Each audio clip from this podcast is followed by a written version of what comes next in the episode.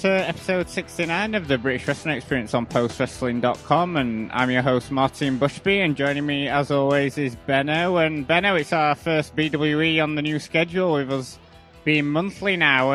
Um, how are things with you mate?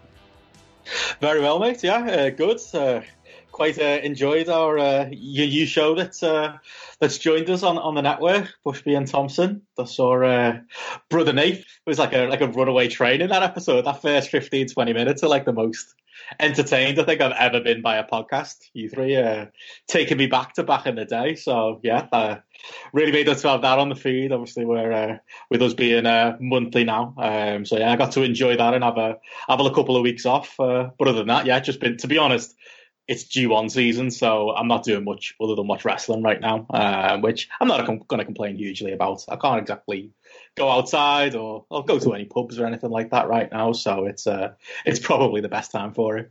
Yeah, it was tons of fun recording that show with Nate. Absolutely brilliant, really. And obviously Andrew as well. He really enjoyed it. And obviously thanks to everyone for the great feedback we had from that. But um, it's not just me and you this week, Benno. Um, also joining us from uh, Eat, Sleep, Suplex Repeat is uh, Sarah Greaves. Sarah, thanks for joining us this month. Oh no, thanks very much for having me. I'm I'm really happy to be here. Yeah, thank you. We really appreciate you taking the time to uh, join us because, especially, um, I think you were just telling us off air, you just started university. Yeah, just a, a few weeks ago, doing a, a joint degree with um, film and media and psychology. So it's it's been a bit of a tough one. Oh yeah, I can imagine. Certainly an interesting time to be going to university, isn't it? Because um, obviously, um, COVID's obviously dominating everything, isn't it? And it, it's it's weird, isn't it? Because obviously we're all on the same island, but um, there's different restrictions for uh, you guys up there in Scotland than there are for us in England, aren't they? It all just seems a bit confusing at the moment. But I did see something on the news. Um, is there something about uh, they're bringing in sort of like a, a ban on, on inside drinks in pubs and things like that? Yeah, pretty much. Like they're not calling it a lockdown, um, but yeah, pretty much like cafes and pubs aren't allowed to sell alcohol now. Wow. we thought we had it bad, better. I mean, um, you guys there in Liverpool, you're on um, some kind of like local lockdown at the minute, aren't you?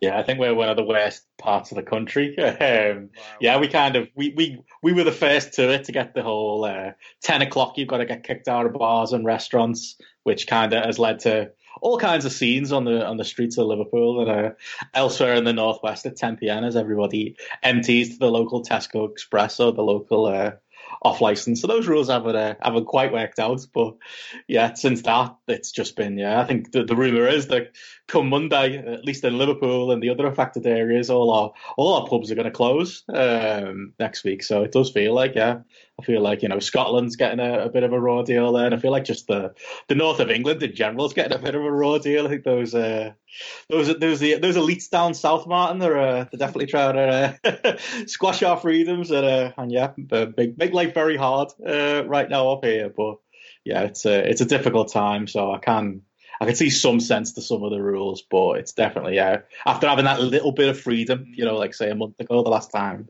we recorded, and being able to go out and having a couple of days out at a great little brewery told me brother, starting to get used to go the whole eat out to t- help out thing. Remember that? Remember when everyone thought that was a good yeah. idea? um, yeah, that's not a thing anymore, is it? And yeah, like uh, like we've just said there, there with Sarah, they've uh, opened the unis and opened the schools, and yeah, all of a sudden there's a, a second wave coming. So yeah, I feel like like it's uh, unfortunately uh, the north part of uh, this union that's having to uh, to deal with it right now. The west. Yeah, from a selfish point of view, um, I've just started my uh, two week leave from work, and I was uh, supposed to be flying out to Japan tomorrow. So that oh. for the G1 finals. So yeah, that that that got cancelled. Um, got a quick uh, refund though from British Airways because I know a lot of people have been struggling to get refunds from holidays and things like that, but they were pretty uh, quick in sorting the refunds out. And um, so me and my wife were like, well, we can't go to Japan. We'll plan some trips in uh, in the UK. And uh, you know, we had a variety of things planned, like maybe going down to Oxford this weekend, see uh, see those uh, rascals Joe and JP, um, and that might be even off the cards now, depending on whether uh, Sheffield has its own local lockdown. So it's all it's all really up in the air, and um, yeah, it's hard to get anything planned, isn't it? So um, it'll be interesting to see what happens in the next sort of like week or so, and yeah, mm. and this new normal that we're currently in. But um, I mean, enough about what's going off uh, with that, because obviously we've got plenty to get into as we look back at the uh, past month in European wrestling. And um, I mean, there's been tons of stories these past couple of weeks um, concerning the uh, speaking out movement since we last recorded. I mean, the the first big one there was uh, the BBC. They they posted an article and a video on their website with uh, Millie McKenzie, Erin Angel, and Lucia Lee talking about their experiences in British wrestling and sort of like what they would have hoped uh, could change in the future. I mean, you had Millie even saying that she hated wrestling, hated everyone, and that she didn't want to be there because she knew she'd have to be around Travis Banks and all his friends and and then Lucy Lee later in the video said that um, you know the conversation was needed at the time because obviously these people would still be in the business now. I mean, firstly, you've got to say how brave of these three to go on a on a massive platform like you know there's nothing bigger in the UK than the BBC and share their experiences. Uh, really commend them for that, but. Um, I mean, Benno, um, good uh, major platform like the BBC is sharing stories like this and uh, educating people on what's been happening in wrestling. Really, I mean, even if it was a, a few months after this sort of stuff um, all all came out. Yeah, that's it. It was a little while after the fact, but it's massive coverage. Uh, I think our worldwide listeners will will know the BBC and know that that is, you know, that's our our major uh, platform, I suppose, as far as uh, as far as news goes, uh, BBC News and BBC Sport picking this thing up. Um, so yeah, overall, like I, I, was very happy to see the the coverage out there. Same as you, like the the bravery of a of Amelia McKenzie, you know, telling these stories about when she was seventeen, being very explicit um, about her feelings uh, about wrestling and about Travis Banks in general, um, and just being willing to unfortunately have to be the face of this. And that is sad, you know, that someone as young as Millie McKenzie or someone as young as Lucia Lee is kind of having to be, you know, the, the, the faces of this movement. Um, but, you know, they're picking up the slack where maybe some others uh, in our region and in our industry aren't picking it up. Um, so, yeah, I'd absolutely applaud the, the bravery of them too. I was made up to see the coverage. You know, I saw some people out there not happy that it for example, this story didn't cover everything. You know, there are there are other you know stories that came out of the speaking speaking out movement that weren't covered here. Some much more serious, some I would say quite a, a bit less serious. Um, and also, I, I, did see people, you know, criticizing the fact that, for example, in this story, they, they spoke to Triple H and they, they, they had the quote from Andy Quildan in there as well. Um, but you know, this is a this is the BBC. This is you know one of our biggest news organisations, and if they're gonna tell a story like this, they're gonna speak to to all stakeholders, no matter you know what your personal opinions might be on some of the stakeholders uh, in here. I mean, they even included a quote from Travis Banks, and that's you know not something we all want to read, but it's you know that's good journalism. Um, so yeah, I, I, overall, you know, I was glad to see the the story get this coverage. I was glad to see uh, a bit of coverage in there about uh, you know Alex Davies Jones and the parliamentary inquiry uh, into uh, into British wrestling as well in there. And yeah, all in all, I can't really help but look at this as anything um, but a but a really good thing. Yeah, Sarah. I suppose it was impossible to, um, to cover everything in the uh, in the story, but I suppose uh, what were your thoughts when um, it, it, came out on the BBC website? I mean, I, I felt really quite proud actually because like it, you see something that started mid June time is just something on Twitter, mm. people speaking out and whatnot to get broadcasted by, like you said, the UK's biggest like news and news and media platform um, and it's the fact that they're like the public service broadcasters of the UK, like they were the number one. Um, so seeing a lot of coverage getting brought to it, it, it, it makes it feel like it's not in vain, and that these girls are not like reliving all their past trauma for no no good reasons. Um, so and like like Benno said, it's getting like all different perspectives. Like, of course, you're going to maybe get like a wee statement from Travis Banks because Millie's one of the faces of it, and Triple H, like he's considered, you know, the next in line to the throne mm. uh, at WWE. So, and the fact that he's really, really big on his UK division as well, so it would make sense to have like something from him. Um, but it's nothing, nothing but goodness. Like it just it makes it feel like it's not been taken as a joke, which a lot of wrestling related stuff does. Yeah, that's a really good point actually, because it was on their uh, it was on the BBC Sport thing, and I know it got shared quite a lot on um, other sort of BBC social media. So yeah, it wasn't. It's like say, that's a really good point that it wasn't treated as a joke, and um, you know they treated it as something really seriously. But um, I mean, Benno mentioned it earlier as well. Um, a group of uh, cross-party MPs have uh, seemingly joined together to start taking evidence, written and oral, to inform uh, a report to be released in early 2021. Um, this group includes Labour MP Alex Davies Jones and uh, Conservative MP Mark Fletcher. I mean, the press release also went on to state that the MPs are going to seek to better understand how the industry can be better governed and are seeking out good practices, practice examples rather to inform their work. Um, we also saw a video of uh, Alex Davies Jones discussing the speaking out movement in the House of Commons as an adjournment debate in misogyny in sport. Um, I mean, there's a lot to digest there in terms of this parliamentary group. Um, but what we all thought, Sarah, on seeing this sort of like press release and this House of Commons footage, I mean, um, it all seems like it might just be words now, but it, it's like, uh, along with the BBC article, it, it seems like um, you know, this thing started in June and, it, and it's not being forgotten about anytime soon, which is nothing but a good thing. Yeah, I mean, like you said, for some some people might just see it as just words and like these things are happening, but the, you keep seeing people that are like they were wanting like the women's revolution and equality within wrestling. This is absolutely no different.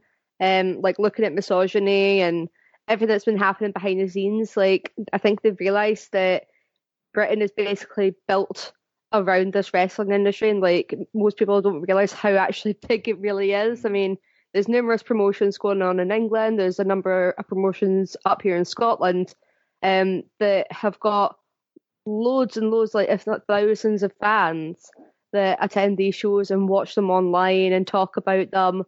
Um, so seeing everything like go to Parliament, like it, it kind of makes it feel like um, wrestling's sort of been, I wouldn't say accepted mm. by like the sort of um, mainstream people, because like I can guarantee you, like every single wrestling fan's been made fun of because they're a wrestling fan. Yeah. Like, haha, is it fake? And like this, that, this, that, and the next thing. But like to see it getting talked about properly, it's it's it should be treated no different than like day to day like rape allegations and like domestic abuse.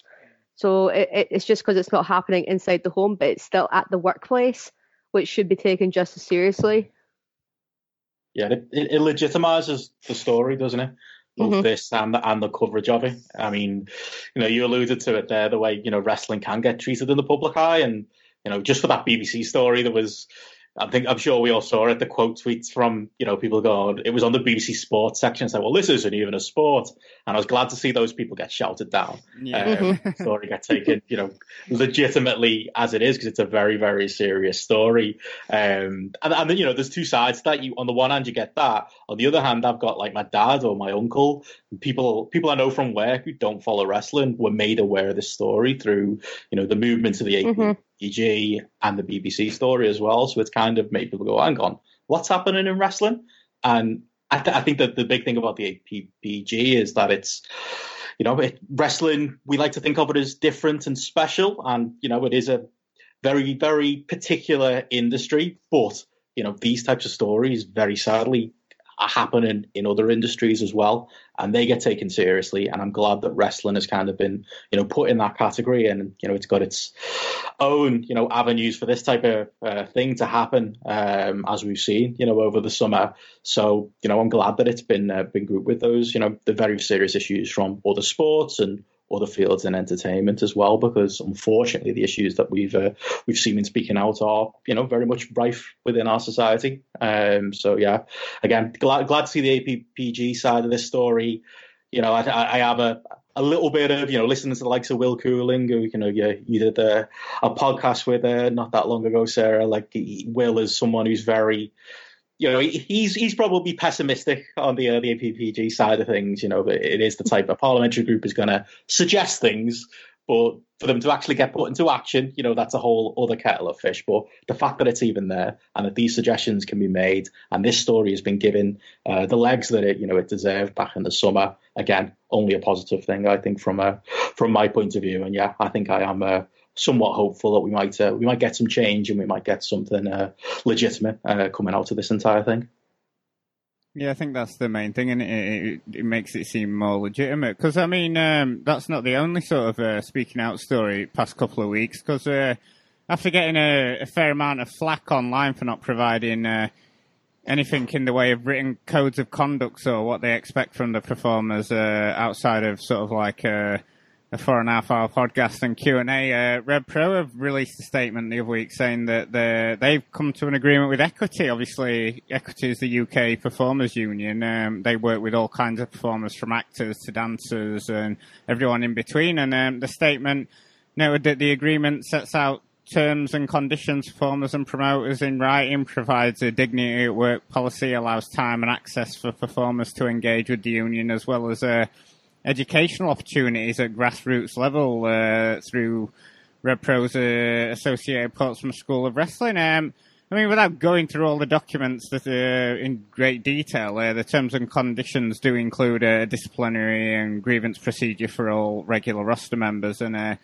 the dignity at work policy also states that uh, Rev Pro is going to be committed to providing an environment free of harassment, bullying, and victimization. And uh, even had a quote in the statement from uh, equity organizer Steve Duncan Rice, who who said uh, by providing equity with regular access to their roster, enabling unionization, Andy and his team are setting a, a powerful example. I mean, um, Sarah Rev Pro copped a lot of flack, uh, most of it justified for their use of uh, you know, that them not providing any sort of like written code of conduct on their website, and they've also had some flack for the use of uh, Will Ospreay with seemingly uh, no punishment. And and um, well, it, uh, this is again words on paper, and I mean it's really interesting to see them joining up with a you know a really big union here in the UK.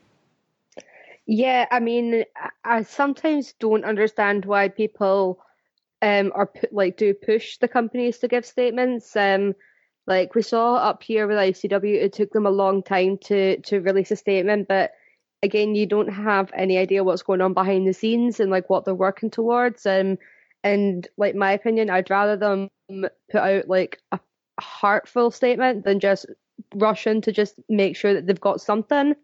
Um, so I think like maybe taking the time to not release anything like within the first few days, like unless they just say, right, we're going to be looking into things. Um, Will Ospreay, I'm not even going to talk about because it, it just his name makes me angry. Right. Um, um, but like joining up, um, with the with that union, it's, I mean, it's it's a step.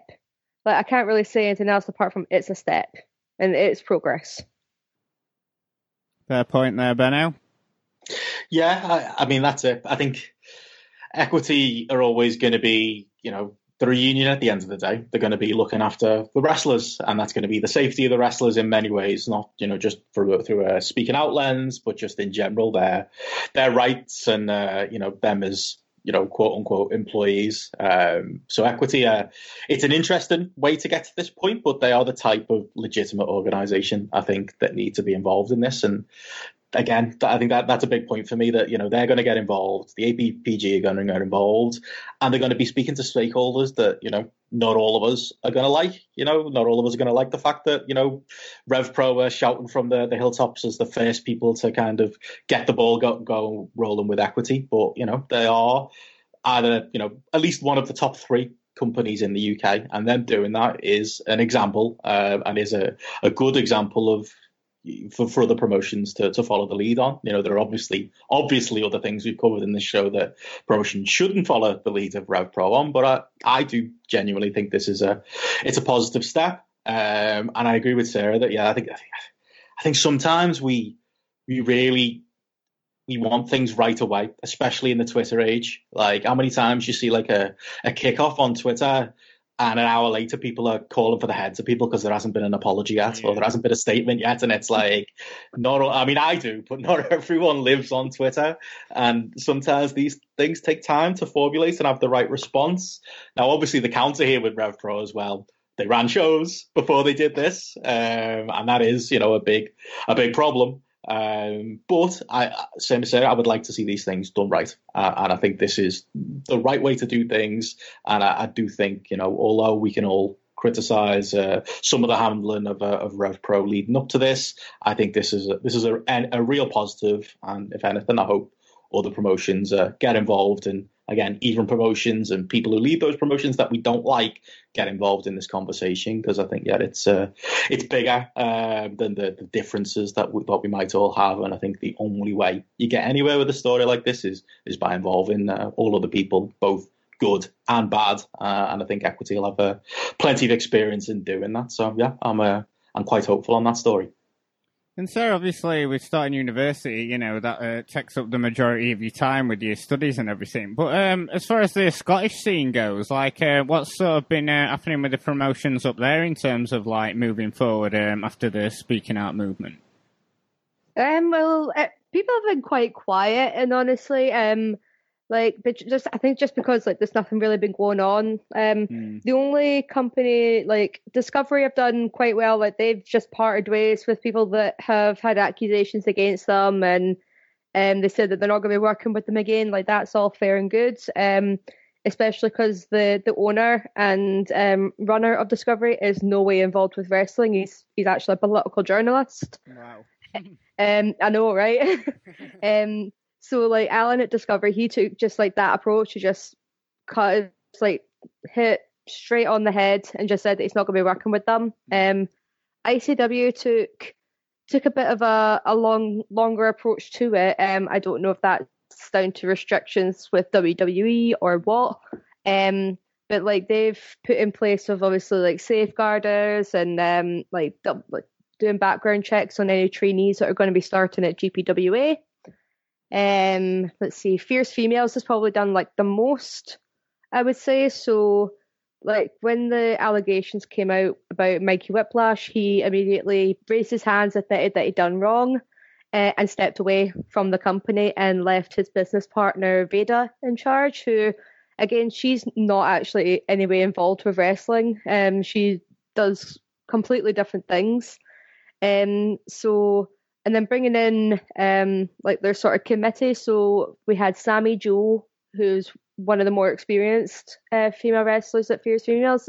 She retired um, just because like she didn't want to work in that kind of industry, um, and she was quite upset, especially because um, a lot of close people had uh, been affected or had been um, perpetrators. So, and the fact that she's uh, she's a midwife as well, so she's had all the background training for like safeguarding and whatnot. So she joined uh, the management team, and then Ayesha Raymond, uh, she joined the management team as well, uh, and she's running the now newly called Fierce Females Dojo, which is um, based at Source Wrestling School. And then they brought in Tony Shivers, um, which was one of the younger girls affected by speaking out. Um, and that, that like that that story hit me quite quite close to home, and um, just because it was like one of my friends, and also I was affected by the same person.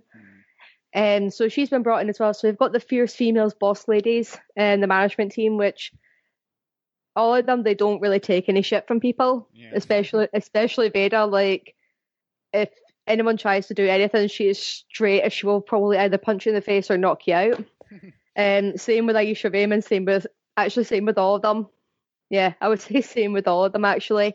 Um, so they've they've done quite well. Like they've they're still facing some criticism from certain people. I, I won't name names, um, but they're saying that because Veda is actually flatmates with Mikey Whiplash, that she's not fit to run the company. Um, but in response to that, you can't really kick someone out of a flat share, like just because of what they've done and their friends. He's left wrestling altogether. He's literally in no way associated with it. He'll still state his opinions, but he's in no way associated with wrestling anymore. So that's what they've done. Um, and try to think of the other companies like Source. Obviously, again, was run by Mikey Whiplash, but that's now um, been put in charge by um, the likes of who we've got. We've got David Devlin and um, Robbie Wishart, with also uh, Glenn Dunbar being like one of the sort of go to people as well. So that's kind of really been the changes in Scotland. There's not much to report on. Um, I think it'll like more will happen closer to when we're actually able to go back to shows. So, say there was some sort of like miracle cure for uh, COVID um, at the end of the year. Um, sort of like as a female fan, would you uh, feel comfortable if certain precautions were taken, like um, going back to shows? If, if um, say these promotions came up with codes of conduct and, and they were posting them on the website, or what would it take for you uh, to go back to a show? Do you think?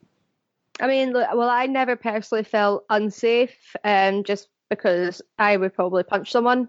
Like I've got a very a very short temper, um, but and I have actually punched people at shows. Like so, um, but most places do have a code of conduct now. I mean, I know Fierce Females do, um, and they have posted it on their Twitter page on numerous occasions. Um, and I, I, don't think I've seen many other codes of conduct. Um, I know that Discovery will have some in place because um, out of the whole of Scotland, my two favourite promotions are Discovery and uh, Fierce Females. Just they're they're on top when it comes to the way that they treat their talent as well as running shows.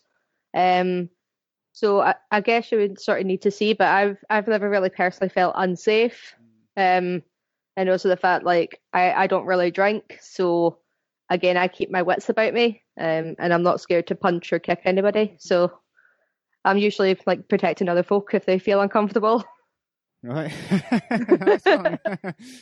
Because um, I mean, obviously, all those changes are happening up in Scotland. But uh, there was one last uh, thing story that I wanted to touch on as well. Um, is Progress because uh, obviously they're another major company. Um, and they've um, they've joined the Old Vic Theatres uh, Guardians program. Um, the Old Vic Guardians is a group of trained staff who offer a, a confidential outlet for colleagues to share concerns about behaviour or, or, the culture at work. And I mean, for those not in the know, um, the Old Vic's a, a really famous theatre in, in London who had their own scandal a few years ago after uh, their artistic director Kevin Spacey obviously had a that was well publicised. He had a, a, number of allegations of inappropriate behaviour made about him by staff members at the Old Vic. And um, I mean, Benno, the, the Old Vic Guardians programming completely separate from Progress, and um, and a, a, good avenue maybe for farmers to any concerns they've got. Yeah, definitely. I mean, it, it's not something I was hugely aware of uh, prior to this story, um, but it, it kind of goes to what we were saying earlier, doesn't it? That you know, while speaking out was a huge story in wrestling, it's unfortunately not the only industry where things like this have happened. So, yeah, you know, there are. I've definitely got some criticism for progress and maybe some of the, uh, the you know, the, the former people in charge of progress that might well come up when we talk about NXT UK later. But as far as the the people pushing things forward now, um, there are good signs there, um, and that's another good sign. Really, that's another you know a, a sign that they're willing to to work with you know organisations that have dealt with this type of story before, um, and organisations that'll obviously be a, a huge positive for for talent, and yeah, I think there'll be uh, lessons to learn there as well. Um, so yeah, similar to the Rev Pro Equity story, um, another case where you know one of our our larger companies um, is leading a bit by example, and yeah, hopefully uh, other promotions uh, follow them there too. Uh, like I say, this is this is a big story, and there are going to be lots of little stories like this that we're going to have to give time um, to play out. And we're going to have to I think have some patience and not expect quick fixes. Not expect you know DBS checks to fix everything, or expect you know just a code of conduct that you slap on a website haphazardly to to fix everything. Uh, working with organizations like, like, organizations like this that know better, um, and yeah, putting the, the best foot forward in uh, in ways like this that Progress have and that uh, RevPro have. Um, I think yeah, the certainly certainly positive signs, and yeah, I think I was feeling quite down about this this entire story uh, a month ago when we last recorded, and yeah, in the months since, there's been a you know nothing nothing game changing, but a few little positive stories there we've uh, we've covered here tonight. So yeah, I'm uh, quietly uh, hopeful. Uh, is probably what I'd say.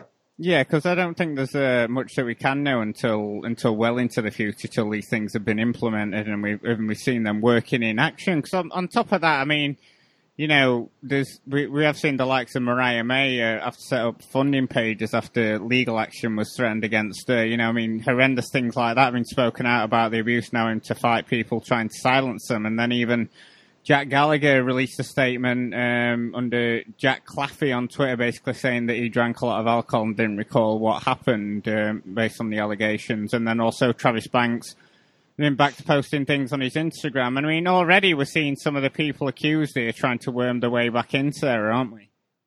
I mean, yeah, you've seen it with like Joey Ryan and David Starr as well, and you're just like, nah, nah, nah, you can't, you can't.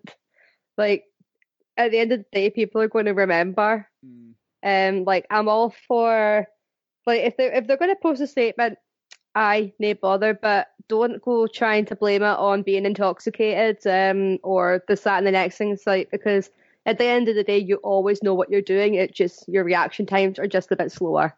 That's all alcohol does to you. It doesn't make you do anything that you wouldn't already do yourself. Because like that's where the whole um drunk drunk mouth speaks sober minds. Like that's where that expression comes from. So it just it it. I think when like when I first saw the statement, I started laughing, and I was just like, "That is utter bullshit." um, I was like, imagine how that poor girl feels that he's just turning around saying, "Oh yeah, I, I was drunk. I didn't I didn't know what I was doing." And you're like, mm, "No, or it's, it's the same with like anybody just trying to act like they're normal, like David Starr and Joey Ryan, just sort of trying to act as if everything's normal. You're like, no, you don't get to do that anymore. It's like feeling like it's like a dog. You slap them on the nose to say no. Yeah, I mean, it does seem, Benno, like um, a lot of these guys are, are, are, trying to sort of like ride the storm and then sort of like sneak back in, um, hoping that everyone will have forgotten about it. Yeah, that's it. You're seeing Twitter accounts get reactivated, and you're seeing statements like this come out. Um, and yeah, I would say this is this is a case where you know it's sad, isn't it? You see like a Jack Gallagher statement, and there are still people in the comments going, "Oh, one bad decision doesn't make a bad person," and you know, the, there are unfortunately going to be a lot of people um, because the fans of these wrestlers who are going to defend literally anything. Um, and you know there are there are really bad stories uh, here, and it, doesn't seem to matter how bad how bad the story is, whether you're a Joey Ryan with you know twenty odd accusers, or you're you know one of the the stories coming out of Britain. Unfortunately, there are, there are people out there that are going to welcome uh, the return of, of, a lot of these wrestlers to, to Twitter and to and to wrestling in general. Um, and all I'd say really is to, you know, we still need to, as we said in June and as we said in July, listen to the victims. You know, one of the the many quotes to Jack Claffey was, uh, you know, the, the, girl who just goes by Becky on Twitter, who was, you know, the girl mentioned in the uh, in the Jack Cla- Jack Claffey slash Jack Gallagher story. Um, you know, we made clear the effect the story had had on her. I would implore the people who are quick to jump into the replies of uh, of someone like Jack. And you know, Jack is someone you know, cards on the table, somebody way back in the day I did know quite well, um, but obviously has uh, shown his colours as to as to who he is as a person. Um, don't listen to him. Listen, listen to the to the victims. Listen to people who were brave enough over the summer to speak out. Support the likes of Mariah May, the likes of Hannah, textbook lovers on Twitter, who have got you know GoFundmes and, uh, and CrowdJustice.com uh, campaigns out there that uh, I've retweeted and lots of other people have retweeted as well. And lots, of, it's it's great to see people donating and helping with that legal action because we are going to we are in that that stage of it now where yeah you know people are going to be crawling out of the woodwork and trying to come back, and there's going to be you know legal action as well, like with the Joey Ryan story and like with those two stories I mentioned uh, with the girls there, um, where the you know the heavy-handed lawyers of big corporations are going to try and silence these women. Um, and I think it's on anybody who feels strongly about these stories to uh, to back these women uh, and to support them where they can. Um, so yeah, I think that's that's absolutely uh, where as a community I think we need to to focus our energy right now. And yet is you know encouraging to uh, to see a lot of that um, at least out there on my timeline. Just final story before we, we move on. Um, I, I, noticed something getting a bit of attraction uh, the other week, and sort of like something maybe in your wheelhouse, Benno. What was this uh, wrestling CRB? What what was that all about? A complete non-story, mate. when I talk about distractions from the real stories, like that was a big one. Like again, cards are given my job I spend all day and I spent all day today doing people's DBS checks. That is entirely what I do as a living. Um, TNT messed up. TNT came out and said, you know, they made a statement basically saying we're teaming up with Wrestling CRB, and it made out like they're going to have this magic Wrestling CRB that are going to fix all their problems and make sure all their wrestlers are safe. Um, and a lot of people, you know, jump down the throats who are wrestling CRB. Why are we supposed to trust them? Why is this the answer? And I get, you know, TNT absolutely brought that on themselves. Um, but I can tell you from from my personal experience, there are a mil- they're called DBS checks now, not CRB checks. They haven't been for eight years. CRBs have been used in about well, ten years, they? Not to make it too light, but it's a bit. I remember when uh, they rebranded Opal Fruits to Starburst, and everyone still called them Opal Fruits. Or mm. what was it? What was it? They try and call Cocoa Pops at one point. They tried to change them, oh, and it just maybe, never stuck. Yeah. yeah, but those Cocoa Krispies was it something like that? Never works. Everyone still calls it by the original name. I I answer calls all day from people going, "Oh, I've got a question about my CRB check." There are a million organisations out there like Wrestling CRB that have got CRB in their name. All those organisations do is they act as the middleman between small companies like TNT or other companies in other industries, and they funnel the paperwork to the DBS and to idiots like me who actually sit there and do the checks. Um, that's all it is. Uh, that's all all a company like that does. It's not you know, abnormal. It's not special to wrestling. There'll be football CRB. There'll be drama at the CRB. There'll be all of these little companies. They're basically scooping a pound off the top of whoever puts a, a DBS check in, and for for that price, they then do the paperwork on behalf of the people and on behalf of the wrestling people here. And I know there was a bit of controversy because it looks like Wrestling Travel are the people behind Wrestling CRB. And I think it turns out that TNT jumped the gun and posted, you know, a, a logo that was wrong, called them Wrestling CRB when I'm told they are actually going to be called Wrestling DBS. So that's a step eight years into the future and a, and a good thing. Um, but I mean, again, somebody's got to some but some company out there is going to do this job. Some company is going to take the paperwork from the wrestling companies, send it off to the DBS, and people are going to get DBS checked it just isn't a story. Um, and I'm not just saying that because it's TNT in, Liverpool and I like going to their shows. I've had plenty of, uh, I've had run-ins with uh, with TNT as well uh, myself, but this wasn't a story really to to beat them over the head with. I don't think. And if anything, the thing to focus on um, is yet that you know getting DBS checks is an important first step for wrestling.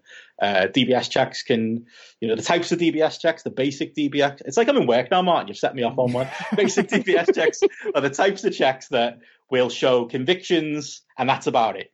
And that's all you'll get for a performer. You're not going to get an enhanced DBS check. People will be out there giving that, that false info out there. You're only getting an enhanced DBS check if you're applying to work with children or vulnerable adults. In that case, you know, maybe some non-conviction information might get uh, disclosed. Maybe you'll you'll get information like the types of things we saw in, in speaking out in the summer, where you know, unfortunately, there is unlikely to be uh, much police action. Um, but yeah, you know, those types of checks I think anyone who's running a wrestling school should be using a company like Wrestling CRB or Wrestling DBS to to get those checks. Um, but you know, basic DBS checks are are important. It's one part of this process, and yeah, I think it's a it's a good thing, and I think uh, it's a it's something that won't be a complete answer, but it will put off you know some people from um, trying to work um, in wrestling or, or work at training schools. So yeah, I kind of felt like that was a story where you know, a company is trying to do something positive, but maybe through their own uh, impatience and their, their own, you know, bad uh, way of getting to this story and maybe jumping the gun, um, that they, they caused a lot of their own problems. But yeah, I think it's a it's a positive for companies to get these types of checks done, and really it, it doesn't hugely matter who is doing the check as long as uh, the check's done properly. And I suppose the moral of the story is uh, you know, wait till everything's in line before you make announcements, I suppose, really. And, and That's another thing. Save yeah. yourself a big headache. So, yeah. so, um, moving away from that now and on to, uh, I know Benno's been waiting half an hour to talk about this, but um, NXT UK made its return uh, mid September. They've been uh, filming episodes in the BT Sports studio down in London, London, and uh, as of recording this, three episodes in, it's seen the return of uh, Nigel McGuinness on commentary, the uh, NXT UK Heritage Cup tournament with eight wrestlers facing off under British round rules. Uh, Walter and Ilya Dragunov rekindling their rivalry. Uh, still no Tyler Bate, Wolfgang and Sid Scala all over these shows, despite the accusations against those guys. And um, I mean, so just before we get into the shows themselves, I mean, obviously it's no secret that we aren't the biggest fans of our own brand on, on this show, but um, what's some of your thoughts on NXT UK as a whole? I mean, happy to have you disagree with me and Benno, but um, what what were your what are some of your thoughts of uh, NXT UK? I'm not gonna lie, I've not watched it since the first episode. what your own brand? You haven't watched your own brand. There's other things on the TV like AEW, Impact, NXT. It takes up a lot of time. Thursday oh, night is well AEW night. That's why I say Thursday night's AEW night. I think that summed uh, NXT UK up there, didn't it, Benno? Uh, do we need to go? we move on? oh God, honestly, yeah. I mean, yeah. I wish I hadn't watched this thing because, uh, yeah, I've got I've got nothing positive to say myself, really. Um, yeah, yeah. it's just, I mean, people have seen my tweets last night trying to get through the the latest episodes of uh, NXT UK, and oh, I mean, the empty, empty arena era of pro wrestling has been, you know, it's been a mixed bag. Even the G1's not as good as, you know, as normal because of the fact that while we've got crowds there, they, they can't even cheer. Um, and empty arena wrestling can really be hit or miss. But was anybody anybody begging for NXT UK to come back and and instead of like dead crowds in front of empty old grandiose buildings, we've got like this this laugh track of golf claps that sound like they've come from an old PGA game on the PlayStation 1 and game show sounds that sound like somebody in NXT UK has been watching the Generation game or, you know, some, some old like 80s or 90s quiz show, uh, like catchphrase and just recording the sound of, the, of a crowd cheering and booing and, and insert it into the show. It's like, oh, if you thought NXT UK was a struggle already, this was this was taking the biscuit, really. Um, yeah, I mean, yeah, because I saw your tweets before I, uh, you know, oh did the Lord's work and watched three episodes of it this afternoon. three? Oh my god! Are you okay? And the uh, just just the um the the claps and the, it's just so silent and and just it's like you say it's just like golf claps but then turned down a notch. Um, it's just it's just bizarre. And then and then the draw for this Heritage Cup tournament was absolutely awful. All eight guys: Trent Seven, A Kid. Joe Conners, Dave Mastiff, Flash Morgan Webster, Alexander Wolf, Noam Dar just stood in the ring like a bunch of geeks as Sid Scala did the draw. Only sort of picked up when the real star, Pete Dunne, came out to say some words and then later say he was going to ref the first round match between uh, Noam Dar and Alexander Wolf. I mean, um, and that match as well, that seemed to go on forever. Darby Wolf. I mean, Benno, I mean, do you think rounds matches uh, work these days? No, nobody wants them, and you know they can stay in the past. Sorry, Jamesy, but like, yeah, I mean, I just yeah, I mean, I get it. It's a way to appeal to you know the history of of British wrestling, and they were doing that a little bit, weren't they, with with Chris Hero in the in the last run of TV before the uh, the company shit canned him. Um, so I get that, but yeah, it's just in a, it, it, it's just in this presentation on this show I mean, not even not even trying to appeal to that. I think is going to make any particular fans like who's, as Sarah said, who's watching this thing? Like who has it? we not all got better things me. to do. I mean, well, yeah, me, well, it's I think it's us. It's Will Cooling, and it's and it's you know anyone else who Ian runs. Uh, yeah, Ian Hamilton will, uh, watch it there, and it'll just be.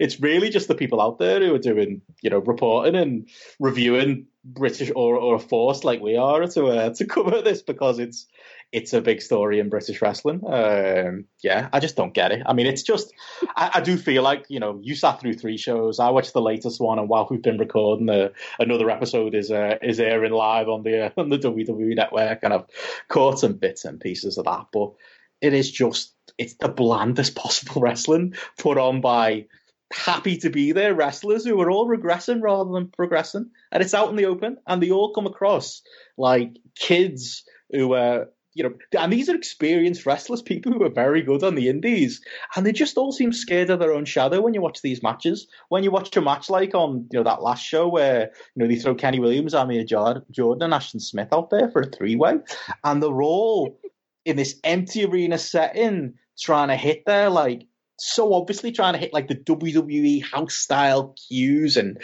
you know working that WWE style and face the hard cam and you know, between the matches, you've got like Eddie Dennis doing like a, a sinister promo and Flash Morgan Webster cutting a promo that you've seen 87,000 times before on Raw. Also, what's with Flash's new look? He's gone from oh, being like, looks... he's like this grizzled, you know, Grizzly Adams, hasn't he? He's been through the wars, that's why. Oh, yeah. It looks like he's had a hard life. Like, he, yeah, he just, he just looks rough, doesn't he? Like, yeah, he looks like he doesn't want to be there. Um, and yeah, and they've got him out there cutting this like imitation WWE style promo, and he just looks like a looks like a kid trying to impress the teacher. Um, and that, that's how everyone comes across on these shows. They don't come across as stars. Um, and if anything, I watched the show just feeling second and embarrassment for the wrestlers. Uh, hmm. that's really how I feel about it. You know, got Jinny out there as well, cutting like a staged melodramatic drama school promo. You know, she's and she's someone who's just she was she wasn't great on the indies, but she had a character. Can anyone tell me she's really progressed in the in, in the WWE system? Mm. Has any of the have any of these wrestlers progressed in the WWE system? I mean, yeah, I mean, I'm not saying NXT UK has had its moments. You know, there's been takeovers, hasn't there, where we've gone, oh, you know what, that match was good, or you know, oh yeah, you know, Walter in there with with a Pete Dunne or something's been good, but all any anytime I see somebody like this on the show or I see Pete Dunne on the show, I just think he should be somewhere. He should be somewhere else making actual money. He should be somewhere working for an actual legitimate wrestling company, not this play school NXT that we've got here, run by Shawn Michaels behind the behind the curtain and Jim Smallman. You know,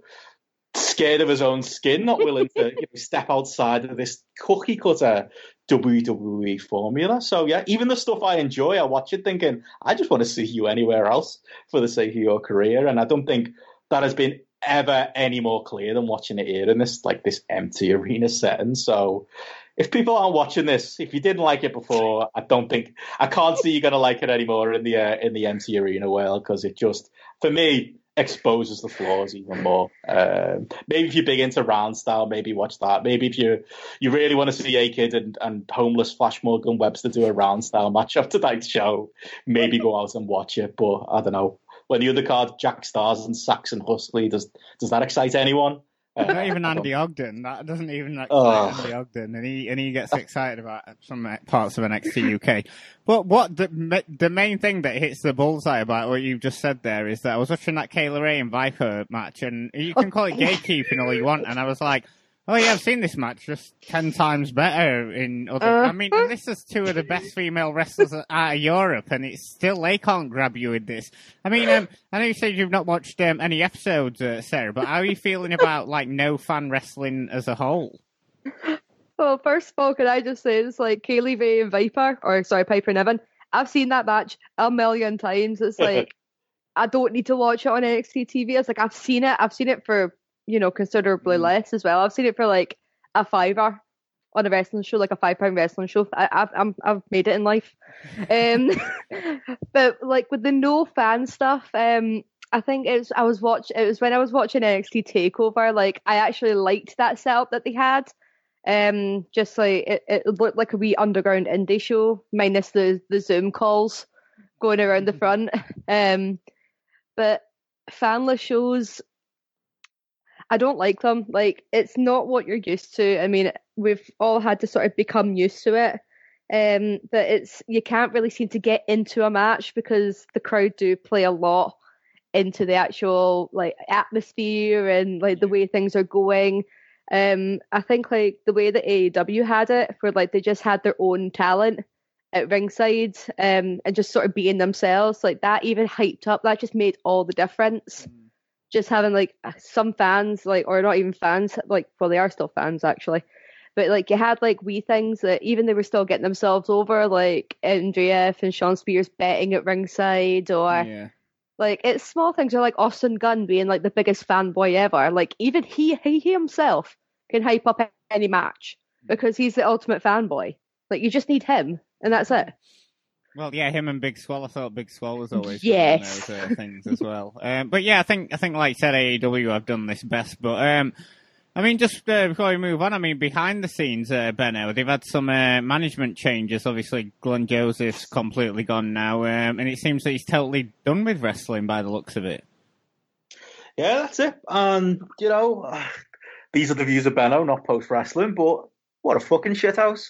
like, he, you know, uh, there were stories about Glenn Joseph, and he's, you know, he's crawled off into the night and disappeared. Jim Smallman, you know, everyone's best mate, you know, the leader of this Wres boom, you know, what's he had to say since June? Not very much. Um, yeah, I just think it's kind of the shit housery, really, isn't it? Um, there are allegations of wrestlers in NXT UK that are completely unaddressed. Um, some that some that denied it, and that was good enough. Um, somewhere just nothing has been said at all, and yeah, we're just uh, expected to carry on and you know allow this monstrosity to continue to exist. And yeah, I feel like that that's a there's a story there, um, and these are people who are heavily involved in the industry. And uh, I feel like you know uh, Zack Sabre Jr. gets a gets a lot of grief for, for not speaking out on speaking out, and you know some of that's deserved. Andy Quildan got a, a lot of pelted, some pelters, some in my opinion deserved, some in my opinion not deserved you don't hear much noise about these lads who are the you know the leaders of uh, of that Brit Wres movement. Um, and yeah, the Glenn Joseph story. It's one that you know I'd like to hear you know more about. Why has he left? What's the story behind it? I've certainly heard rumours myself. There were certainly you know allegations during the speaking out movement. Um, he's just quietly walked up into the sunset, hasn't he? Um, and yeah, apparently Jim Smallman's been been moved up uh, at his, you know, I think it's him behind. I think Shawn Michaels, who's like, you know, Oz in the Wizard of Oz at this point, running the running this promotion from uh, from abroad. Um, but yeah, uh, nothing from him um, and nothing from the company either on on why exactly uh, Glenn's stepping aside. So yeah, I think that's a, extremely disappointing, and I think almost because this is the industry leader and we don't expect much of them. Um, they're kind of hiding in plain sight, really. Um, and I do think a lot of the, the criticism that we've all had for the smaller companies, I think, um, should fall on the shoulders of NXT UK as well. This was a, a petri dish of uh, a lot of the problems Brit Wres had, and you know they're running again. And I don't really feel like a, uh, a lot of those issues were addressed. Um, but again, my personal opinions, not the, the opinions of postwrestling.com there. Yeah, because all we've had really are those sort of like really bland corporate blanket statements uh, from Triple H. I think he's talked about it twice, and as far as he's concerned, that's probably covered, isn't it? Mm.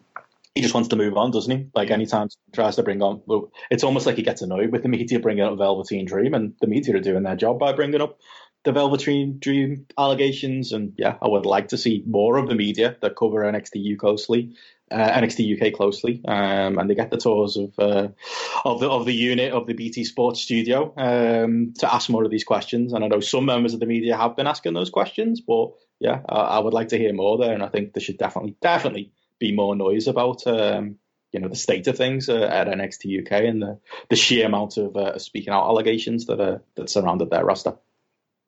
So, um, as we, we talked a bit at the start, uh, COVID cases have been on the rise in the UK. Uh, more measures are being put in place um, by the English and Scottish governments, so with local lockdowns and bars closing at 10, etc. Um, this hasn't stopped UK promoters, though, from trying to start back up again and running. And uh, our friend Andy Ogden braved it down to uh, Future Shock Wrestling the other week for another slice of uh, going undergraps. So take it away, Andy.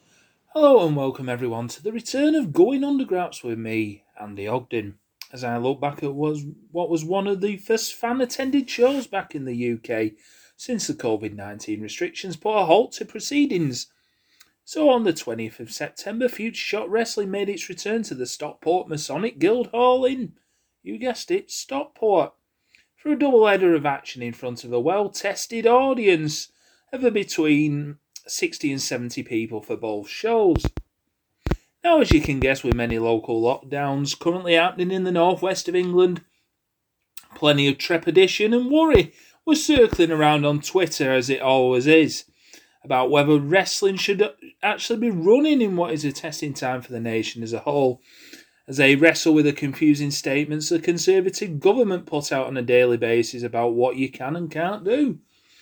One thing I am sort of learning from whether promotion should be running, speaking out movement aside, is that it seems a lot of the decisions are up to the local councils and the venues itself, as well as the promotions, as we have seen Rise Wrestling have venues pulling out of shows in Leeds and Middlesbrough respectively due to COVID fears. GPW in Hindley have stated that themselves and the venue, the Monaco Ballroom, have currently not found a way at making the show COVID safe However, they have said they could possibly run in November. which in the Wigan area is a possibility as it's one of the lower infected areas in the Greater Manchester regions. Elsewhere, you have companies like Tidal Championship Wrestling in Leeds who have just decided it is best for them to hold off until next year when things might quieten down due to a vaccine being available. PCW Wrestling in Preston this past week have announced their return on the 23rd and 24th of October in Preston and Lancaster, respectively, as they relaunch as Pro Championship Wrestling instead of Preston City Wrestling. Now, reading PCW owner Stephen Fludder's Facebook, he said he's had to fill out a 13 page COVID risk assessment just to make sure PCW have their house in order in case a local Keith Lard comes knocking. What I can say from a space layout, Riva Showbar, which PCW now use in Preston, is a huge room in which you can space many people out in their ticket bubble. Whilst the Cantina venue in Lancaster, um, P- PCW said to wrap up for the show as they will be keeping the door open to keep the venue, venue well ventilated. Though, as we know with the Lancaster weather, it's always pissing it down in that part of the UK, so it's going to be a cold one. TNT in Liverpool, who were due to run on the Halloween weekend, have just this week succumbed to the uh, no from local and government officials to run free shows with a reduced crowd. However, it does look like they will be running the free shows behind closed doors and showing them via their Turnbuckle TV streaming service.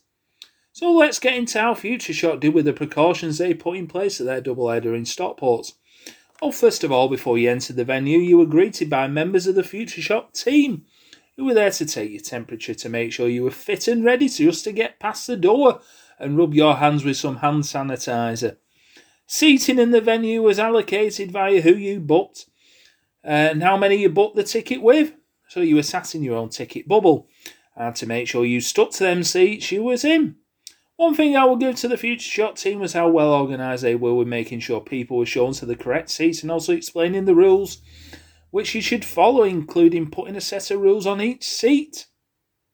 One way systems were also enforced in both the ringside area and the bar area, which for the bar area was fairly quiet for both shows. I guess the lure of £3.50 for a pint of Guinness didn't tickle many people's fancy. From a crowd atmosphere standpoint, stamping and clapping was encouraged more than chanting, but you were still allowed to chant with um, a mask on as long as you had it on. Uh, also, to add to the atmosphere, Future Shock had added mini toy rattles to each seat, which made the atmosphere at times sound like we was in the middle of the Everglades. Oh, and before I get into the show, one last thing was that three police officers checked that the venue was all above board with the precautions and passed the shows to run before the first bell. So let's get into the show. Over the two shows, there was a total of 11 wrestlers, with a number of wrestlers performing double duty, including the Future Shock champion Sonny Durson, the tag team champions, the Young Guns, Ethan Allen and Luke Jacobs, Jacob North, and JJ Webb, to name a few. Highlights I would say from the first show was probably the first two matches of the day. Firstly, with a four way match for the number one contendership for the Adrenaline Tower, with JJ Webb defeating Ethan Allen, Jacob North, and Keenan as he pinned Ethan for a fluke victory. After the match, with the Adrenaline champion Callum Corrie nowhere to be seen on the day, JJ offered himself up as the standing champion of sorts and offering anyone out for an open challenge, which in the second show was accepted by Nick Maguire for whom JJ defeated in a good contest.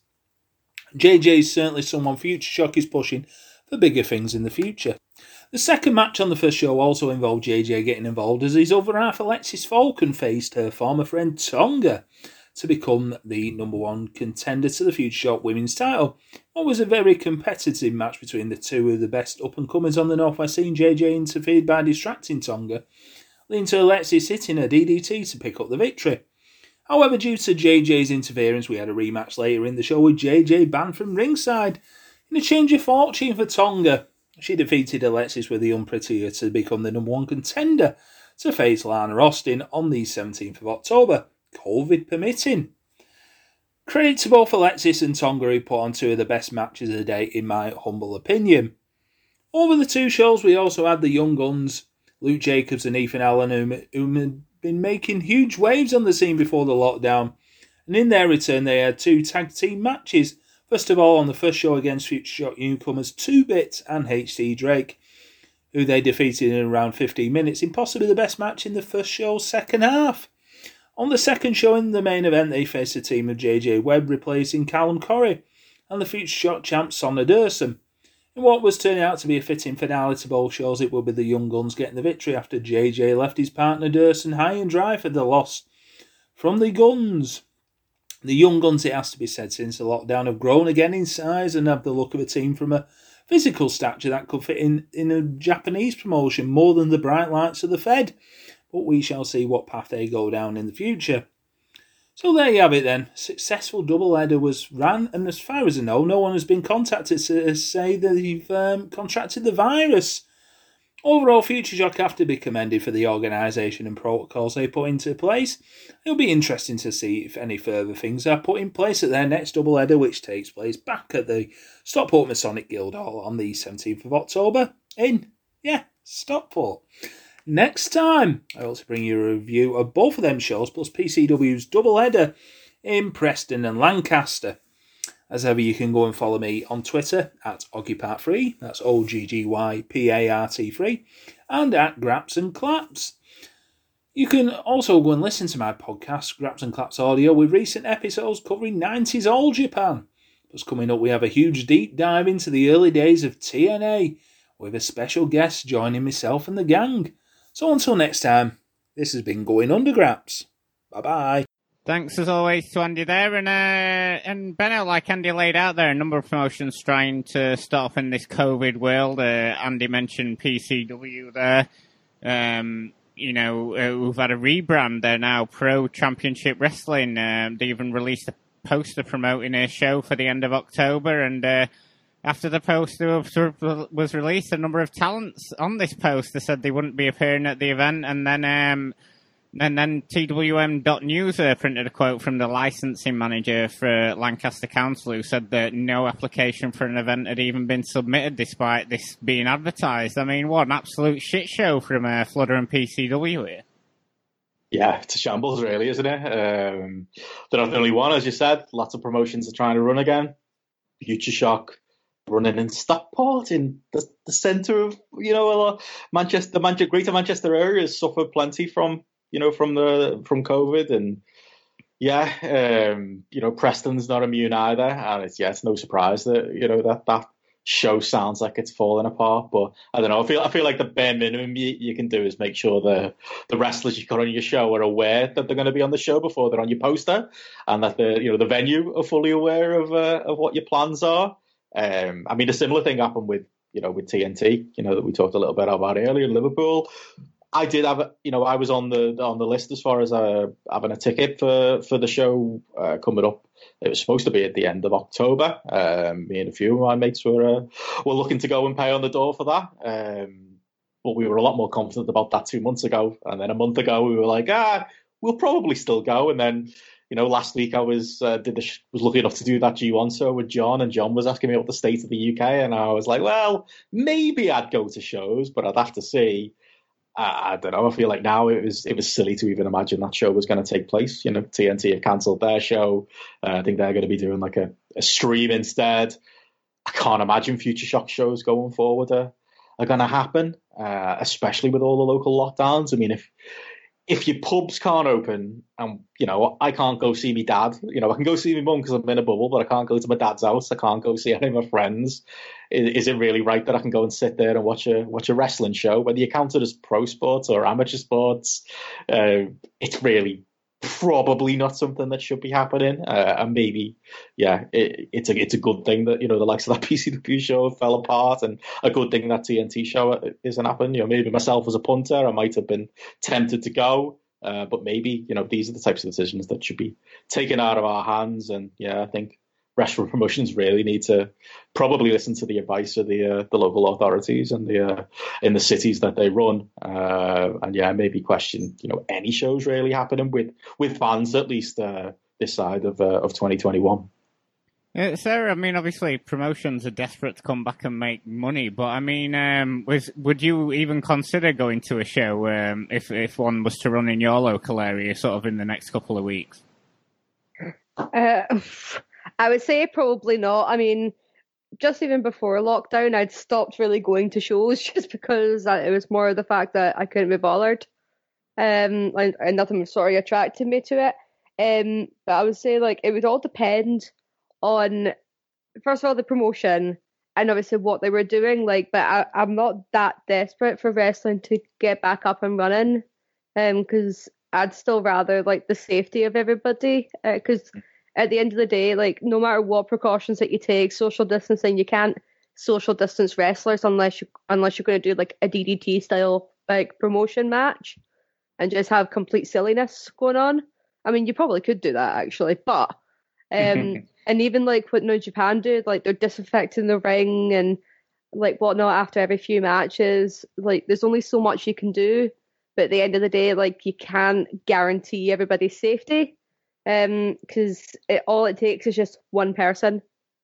It's it's like um like the comparison I made the other day was like a man impregnating like nine women in the space of like nine days, and like that that multiplies and all that sort of stuff. It just takes one, yeah. just one thing for it to happen. So it's like one person to have symptoms or be a carrier or like touch a surface and that or touch somebody else, um, and then it may not affect you personally, but then if you carry it on, like say like your grand got it or like someone that's quite vulnerable, that's quite close to you, and that's when it really hits you because you may potentially lose someone because of COVID. Mm-hmm. Um, so I wouldn't be desperate. And if people wanted to start running wrestling shows, I'd call them idiots.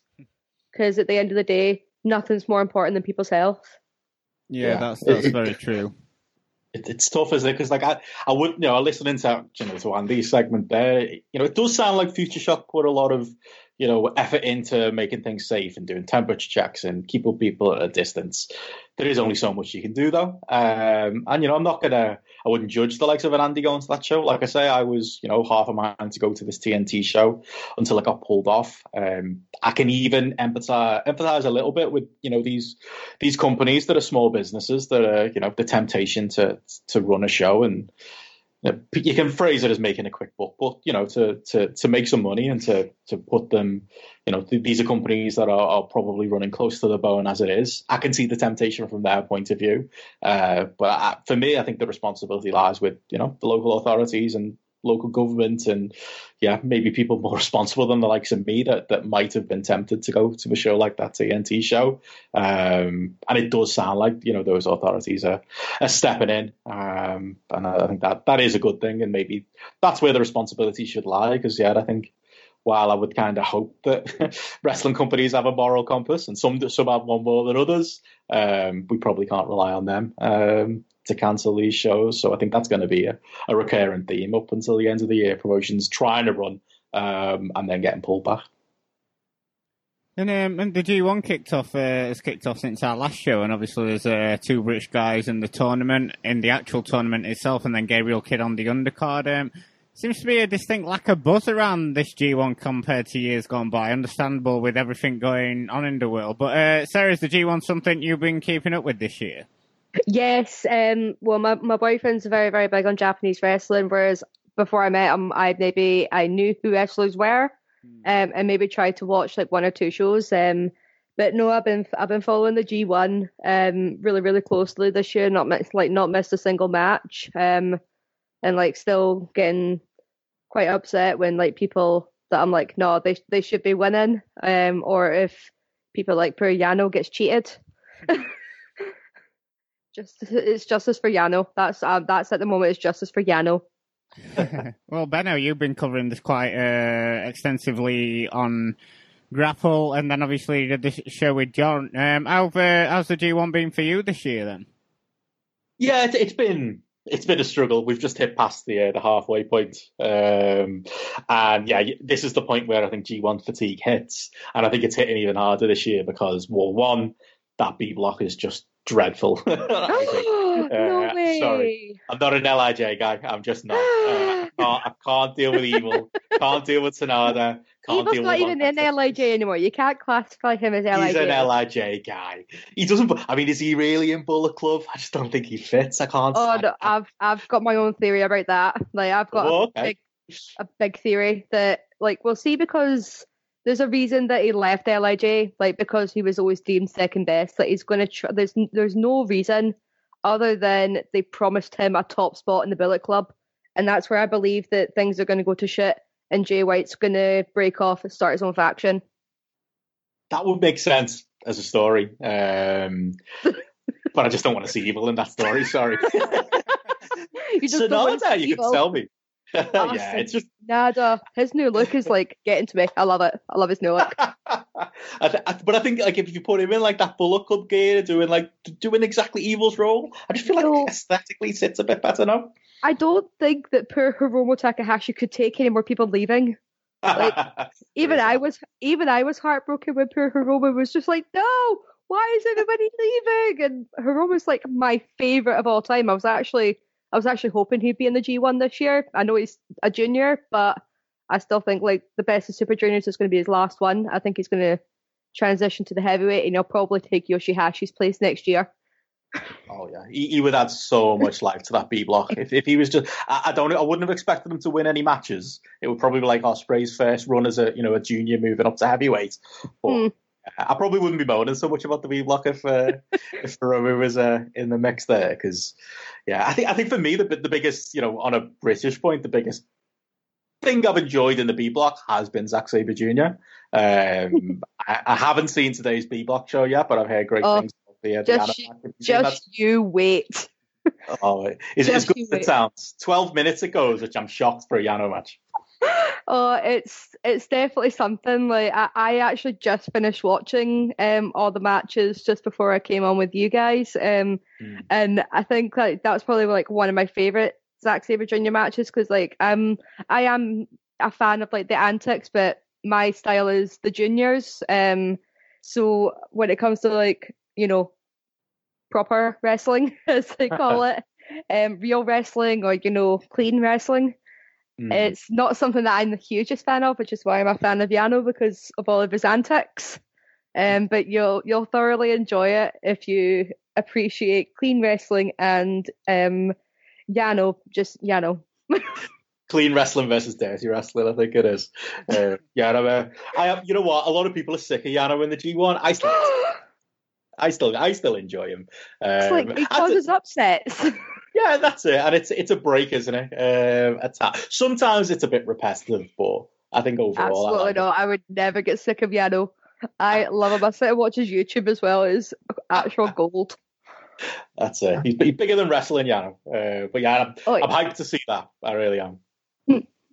Um, but yeah, I was going to say that that was that's one I'm looking forward to. But yeah, as far as like Zack's tournament so far, I think he's been, you know, again, I, I've been a little bit down on the B block as you might have heard, but I do think he's been a highlight. I think is you know we had probably for me Sanada's best match of the tournament where it just feels like anytime Sanada gets in there with Zack, I don't know if you've uh, noticed this, Sarah, but like he just decides he's a technical wrestler all of a sudden and and, and goes hole for hole with Zack, and you don't see him do that in any other match. And you know, Sanada just does what he wants. That's what he just he just does what he wants.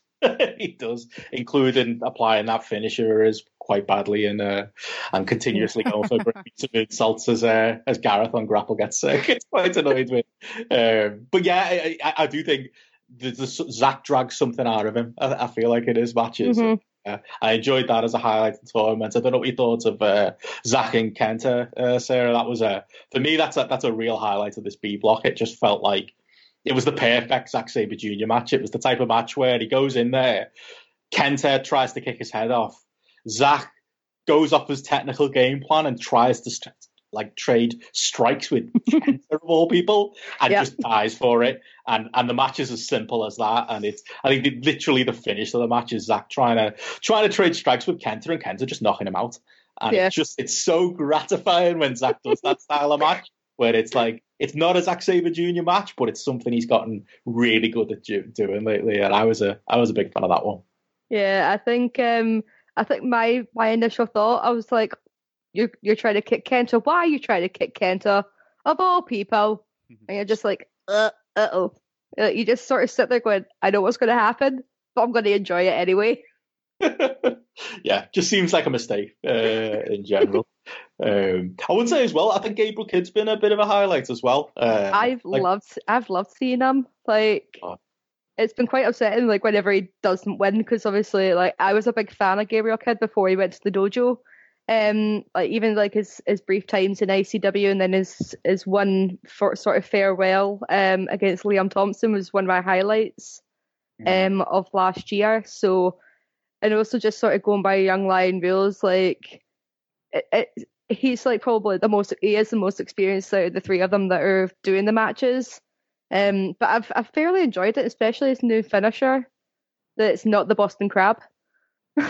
yeah, it really works for him, doesn't it? Like, uh, it's it's always a good graduation when the lads move on from like the, the basic Boston Crab to, to something a bit more uh, yeah, a bit more technical. Um, yeah, I think you think he's really going to benefit from this. The fact that there's only basically there's only three young boys, aren't there, on on this mm-hmm. tour, and they're just going around in, in, in you just they're exchange, chopping and changing each night, and it's going to be a, a combo of any two of the three.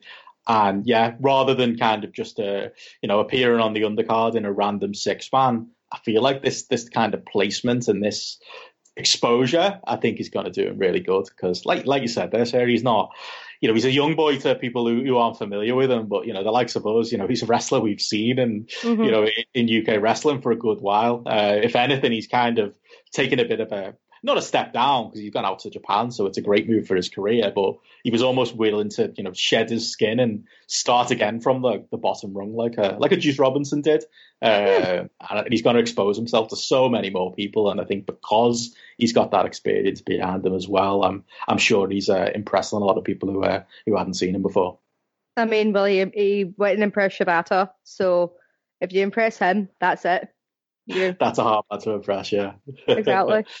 Um, I mean, the other thing I was going to mention as well, I know you mentioned earlier, Sarah, you're not, you know, big on uh, on Ospreay, um, and you find watching him quite difficult, which I, I understand. There are a lot of people out there who you just aren't watching the Ospreay matches in this tournament, um, and I get it. If that's your stance, we kind of we talked about that a little bit on uh, on Grapple in the the first review we did, and you know, John and Way covered that, you know, at the start of their G1 reviews. But just to say, yeah, on on Ospreay's tournament, um, it's been a weird one. I don't you know, I don't, I don't think it's been, it, it's not been wall to wall five star matches. Um, I'd say that's kind of true of everyone in this tournament, though. Again, I feel like the the, the clapping crowd gives you a ceiling. I feel like four and a half is probably as high as I'm going to go in any match in this G1, and I haven't gone that high, that high yet as far as star ratings go.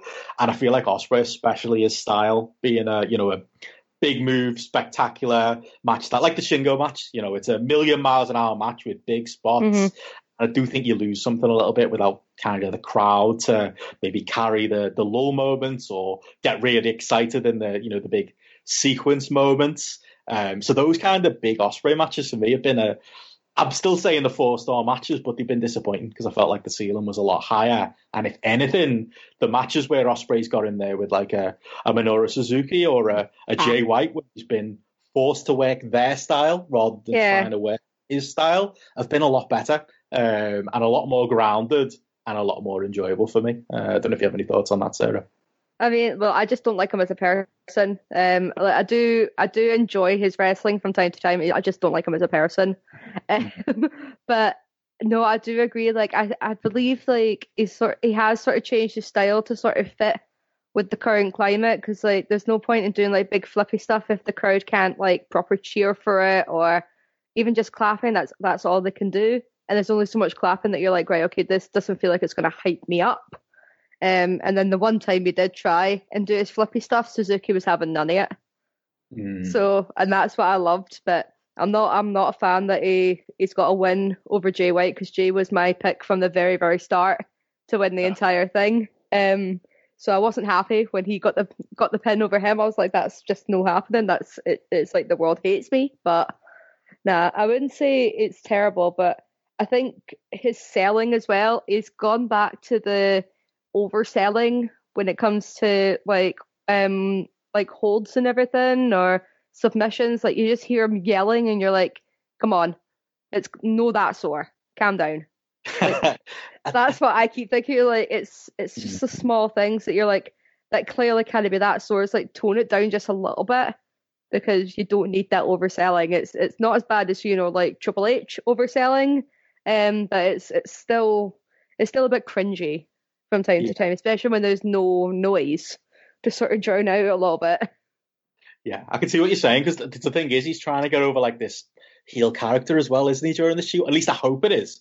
Like, he's just coming across like a complete dickhead. So I hope the push is that they're trying to get over this heel character where he's like, he's almost doing.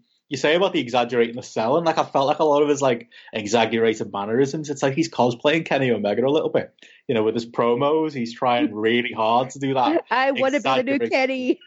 Yeah, yeah. I, I, I hope it's a story because otherwise, like, yeah, he's just he's coming off like such a dickhead in this tournament, and yeah, uh, I'm sure you know, like like yourself, there the people out there who go, well, that's because he is a dickhead.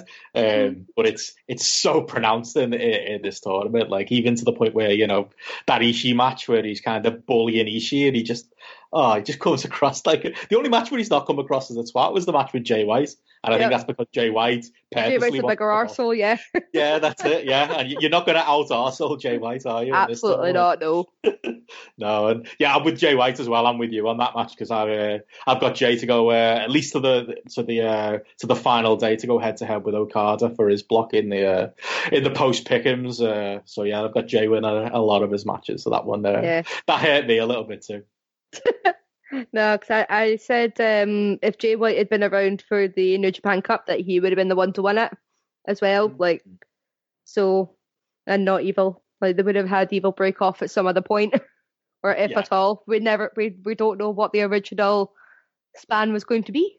It's like we went off into like Flashpoint, and we don't know what's ever going to happen again. And I've just triggered myself with Flashpoint because I still get upset with that.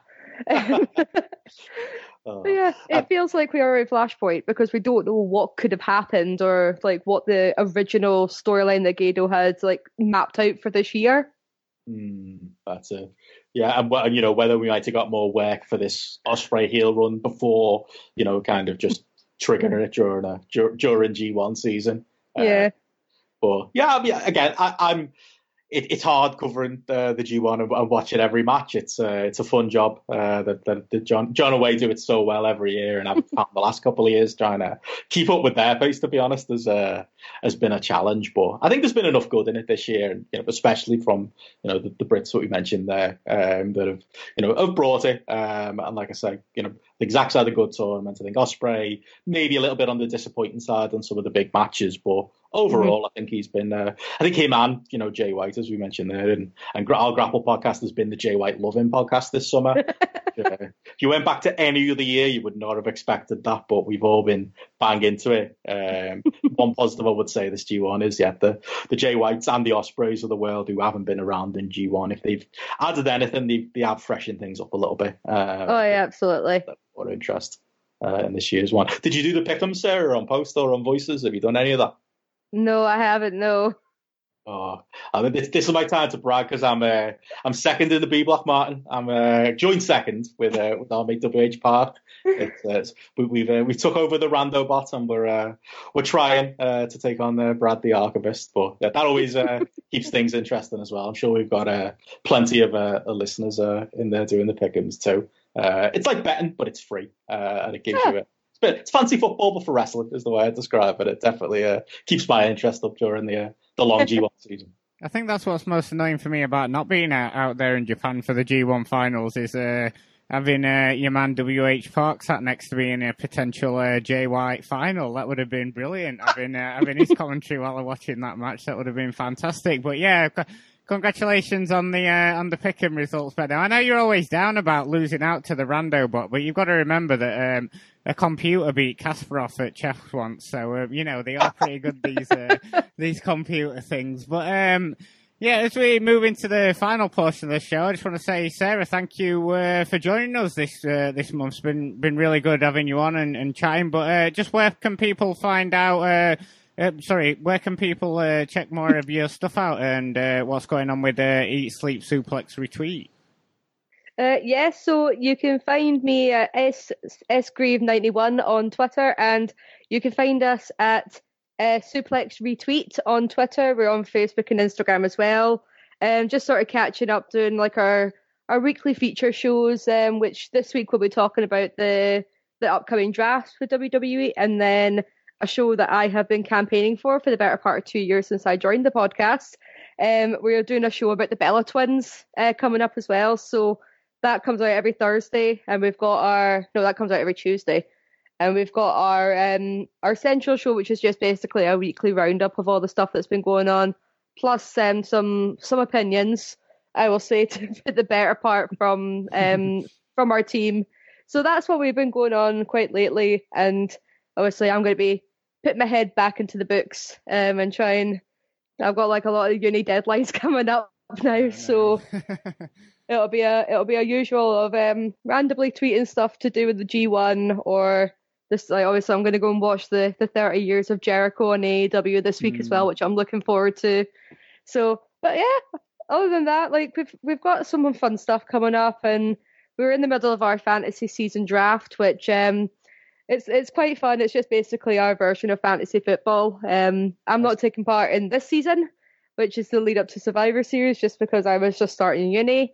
Um, but it's been it's been fun listening in um, to seeing what the guys are doing, and I sadly lost my my championship to the goat David Campbell um, at NXT Takeover, which was not fun. So, but yeah, so that's where you can catch us: um, Facebook, Twitter, and Instagram. But I've had really a lot of fun with you guys today. Right, as we uh, move into the final portion of the show, we're um, on to Rev Pro, continue their run of pre-tape shows with Epic Encounter 2 and 3. Obviously, a lot of people, like Sarah, are not checking these out because of the seemingly lack of action around Rev Pro champion Will Ospreay. So, obviously, totally understand if nobody wants to listen to the review of, of, of these shows either. So, um, rather than run down the whole of both cards, I think we'll just pick some of the highlights from each show and then talking in general about them, if that sounds good, Benno. Yeah, sounds good to me. Because I mean, I mean, should we get into the production? I mean, the first episode where we were saying like, oh, it's slightly improved, but there's still issues. I mean, cameras start going a bit wonky now, and the sound is like worse than ever. Yeah, yeah. These are you said highlights. I think these are going to be the lowlights this uh, section. Aren't? It's just it felt like diminishing returns, didn't it? Like the first show, I felt like they put a bit of effort into. Well, I'm not saying they haven't put effort in, but they put a lot of effort into the first show as far as production goes, and it wasn't perfect, um, but it felt improved. And yeah, the second these the second and third show was just a return to the Rev Pro we all know and don't quite love. Um, bad audio levels on the commentary, bad audio levels in the promos where the wrestlers are drowned out by the music in the background or even aren't close enough to the microphone for you to properly hear them. Um, loads of little amateur hour stuff, really. Bad camera work. Not as bad as we've seen in the past for Rev Pro, I will say. Mm. But you know, you know, they found a lens I, cloth now, haven't they? There's no smudges on the lens. Yeah. I'm not going to complain too much on yeah. that, you know. But there, there were some weird cuts that came at odd times, and just generally, yeah, the uh, the production wasn't great, really, and it, it did make me think. You know, I was someone who was like, I was, I wasn't bullish, but I was like, I think people will pay nine ninety nine for these shows. Three in now, uh, I don't know. It feels a bit like diminishing returns, really. Um, the in ring action's fine, and we'll go into you know some highlights and lowlights from that, I'm sure. But I don't know. Does this feel like a hot product that's that's worth spending nine ninety nine on every three weeks, especially with the obviously taped nature of it, you know, with Ospreay being in Japan and also simultaneously uh, able to be in a warehouse in Portsmouth or wherever. um, yeah, I, I, definitely had. I think more of those. I was very positive. I think on show one, show two, I was a bit disappointed. Show three, I thought was the worst of the lot. Um, and yeah, if I, I don't know if I, if I wasn't reviewing this thing for for me two podcasts, uh, I don't know whether I'd be hugely excited about watching uh, the next few shows even though I will say there are some good story beats and, and some positives out of these shows as well. Um, to me, it's just not really a 999 product. I don't know if that's harsh. No, I, th- I do, and I think also, you know, we might harp on about production, but it's also doing your product a disservice because people are instantaneously, you're going to sell them on it in two minutes based on the way it looks, and if they think it looks shit, in terms of production quality, people are just going to switch off, aren't they? So you're doing your product a disservice with, um, you know, not taking more time with this stuff. But yeah, it is a shame, really, because um, it's like you say. I think in that first episode, they seem to be, you know, building some storylines, and they seem to have a well-defined roster. And I think they'd started doing that before everything um, happened this year. You know, at the start of the year, they had that big York Hall show, didn't they? And they seemed to be like resetting everything and getting their own full time roster rather than relying on New Japan talent. It seemed like they were carrying that on in the first episode of these Epic Encounter series. But yeah, since then, it's just like it's hard to look past some of the issues, and obviously the massive issue is that there's no fans there. And I think, especially in that Epic Encounter 2, that, that main event, uh, the one that was to unify the uh, Rev Pro Cruiserweight Championship and the Southside Speed King Belt uh, between Michael Oku and Ricky Knight Jr., that was out of all the matches I've seen from like no fan shows, I think that one was the main one where I was like, this, you know, this would be 10 times better if there was crowd there. Oh yeah, it was the type of match where it was very. I mean, there's a the telling. I mean, the positives of these shows. I think it's Ricky Knight Jr. in general, but the story that there's a couple of little mini stories going on Ricky Knight Jr. that they're telling really well.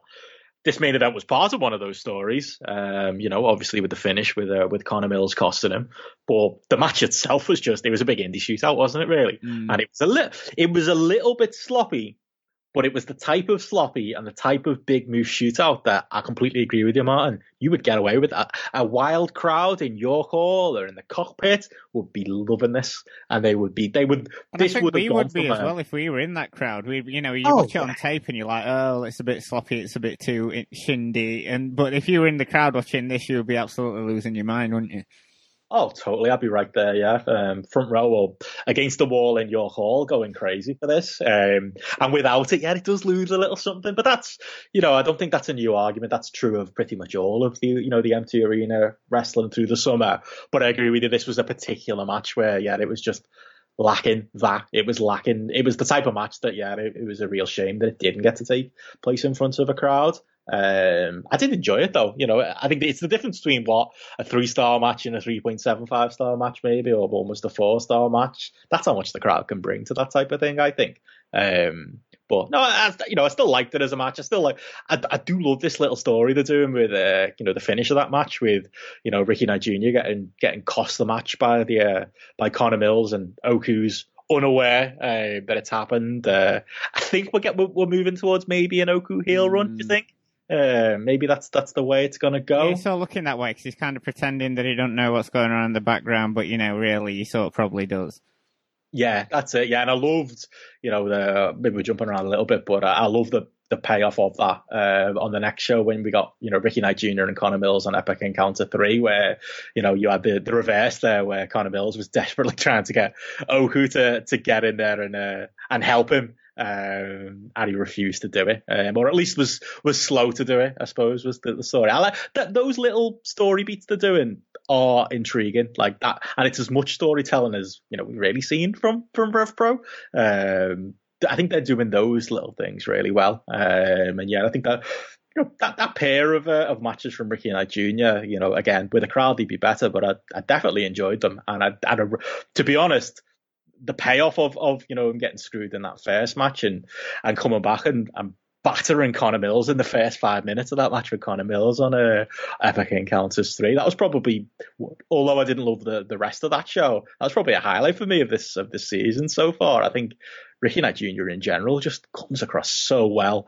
Like you know he, he's he's coming across as like a a serious future star um, on these shows, and he's carrying matches like that. I'm not particularly high on Connor Mills, but I felt like him in there bossing the matches, like the bully at the start, and then selling in the middle, and then you know telling that little Oku story at the end. I thought he's been he's been an absolute re- revelation um, so far, Ricky Knight Jr.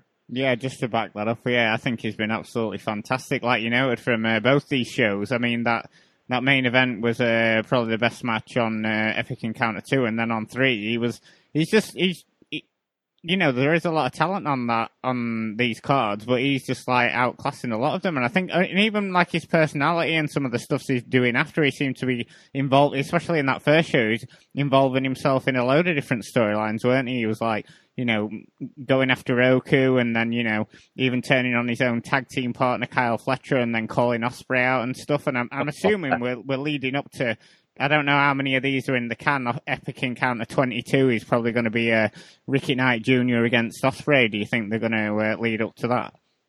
I think so. I'm expecting big things out of that because Yeah, but after that um, that match on the on Epic Encounters three, after the Connor Mills match, that promo Ricky Knight Jr. cut in the ring, I've got plenty of criticism. A lot of these in ring promos, mm. they tend to be, Robbie you know, it's shouldn't be doing in ring promos oh. at all, should he? And I think he'd even be the first person to say that. Oh, especially when he's exhausted after just having done a match and he can hardly catch his breath, and then he's having to cut a promo, which isn't his strong suit. Oh yeah, I've got I've got plenty to say about that. But Ricky Knight Jr. is the one who's nailed these. I think like that that promo after the Connor Mills match was a money promo where he just you know call out Ospreay. They'd, they'd, they'd laid that little seed where he got the uh, the pinfall victory against Ospreay, like you said, in that tag match with uh, with Kyle earlier on. And you know what I said earlier? I was saying, oh, 9.99 is probably a bit much for this this level of show. You know, if anybody did the job of you know talking me into wanting to see you know a future show, want to see that match, you say about talking people into the build, and that was that was a real star making moment for him both in the in the way he cut the promo, the way he threw the mic back at Andy Q, uh, and then stormed off. Uh, yeah, I, I, think that's probably the direction we're going in. I am actually, you know, that is probably my biggest positive out of these shows. I'm into that. Uh, I do want to see those two uh, finally go at it. So, you know, they've, they've done their job as far as storytelling goes there. I also love the uh, when they do these backstage sort of promos. You know, everyone's there wearing the gym gear or looking like a, a bit scruffy or whatever, and then he's there in a three piece suit as well. You know, he proper looks the business in that. So yeah, he's yeah, it's like you say, he has been a complete revelation. I think I'd only seen him a few times uh, when Southside used to run Sheffield, and he was always impressive there. But he's really taken this sort of like I don't know if you want to call it an opportunity in the crazy times that we're living in, but he's really taken it, and uh, he seems to be running with it. But as far as the uh, the second show uh, went, was there anything that really jumped out to you there? Obviously, we had Ospreay against Callum Newman. That was pretty good. I mean, it's just crazy. I mean, we talked about it on the last show how much of a mini Ospreay Newman is. He, he's even he's kind of like where Ospreay was in his career, where Newman is now. He's there's sort of like a lot of parallels between them, isn't there? Oh yeah, and that's the story they told in that match, wasn't it? It was kind of the you know the the old flyer against the the young flyer, um, and I like that use you know of uh, of Ospreay. Here. He's almost been like a they're having him be like a mentor, aren't they, to uh, to Callum Newman? Um, you know, I mentioned earlier about how unlikable Ospreay is in the G1. Uh, he's significantly more likable uh, here in this role as like the the big brother to uh, to Callum Newman. Um, yeah, I really enjoyed that. And Callum Newman, yeah, considering his age, like he's got no right. He's got no right to be as good as he is. Um, I think there's obvious, obvious like future star potential in him. Um, and I think yeah, I think you know Quildan's spotted that quickly, hasn't he? That, that he's someone who can basically be, you know, an Ospreay of the future. Um, and you know, there's there's to be, you know, when when you come to you know York Hall in a couple of years, and we're talking dream matches that Rev Pro love to put on.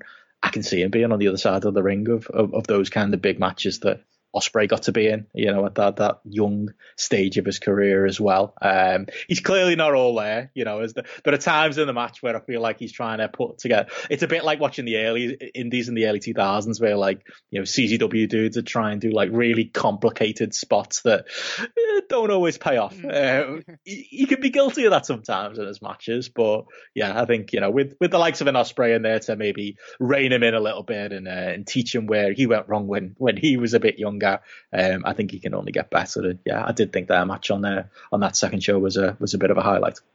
And uh, Mark Haskins was also on that second show, wasn't he? And obviously, he's someone who um, you know, been around on the British scene for ages and appeared in every promotion and was quite prominent in some of the major promotions like Progress. And obviously, you know, you need a break from people for sometimes. And it looked like he'd gone off to the States to uh, do a lot of ROH stuff. So it seemed like we were getting a sort of like much needed break from Haskins. Do you feel he's sort of like, um, you know, he's a bit fresher seeing him this time around, or do you think uh, you know we still needed a bit more of a break from Haskins? Because now you know not doing him down, but he every you know he had been on the scene for absolutely ages, hasn't he? In a lot of prominent sort of like uh, roles in in big companies. So um, yeah, do you think um, it was interesting seeing Haskins coming out here for the first match?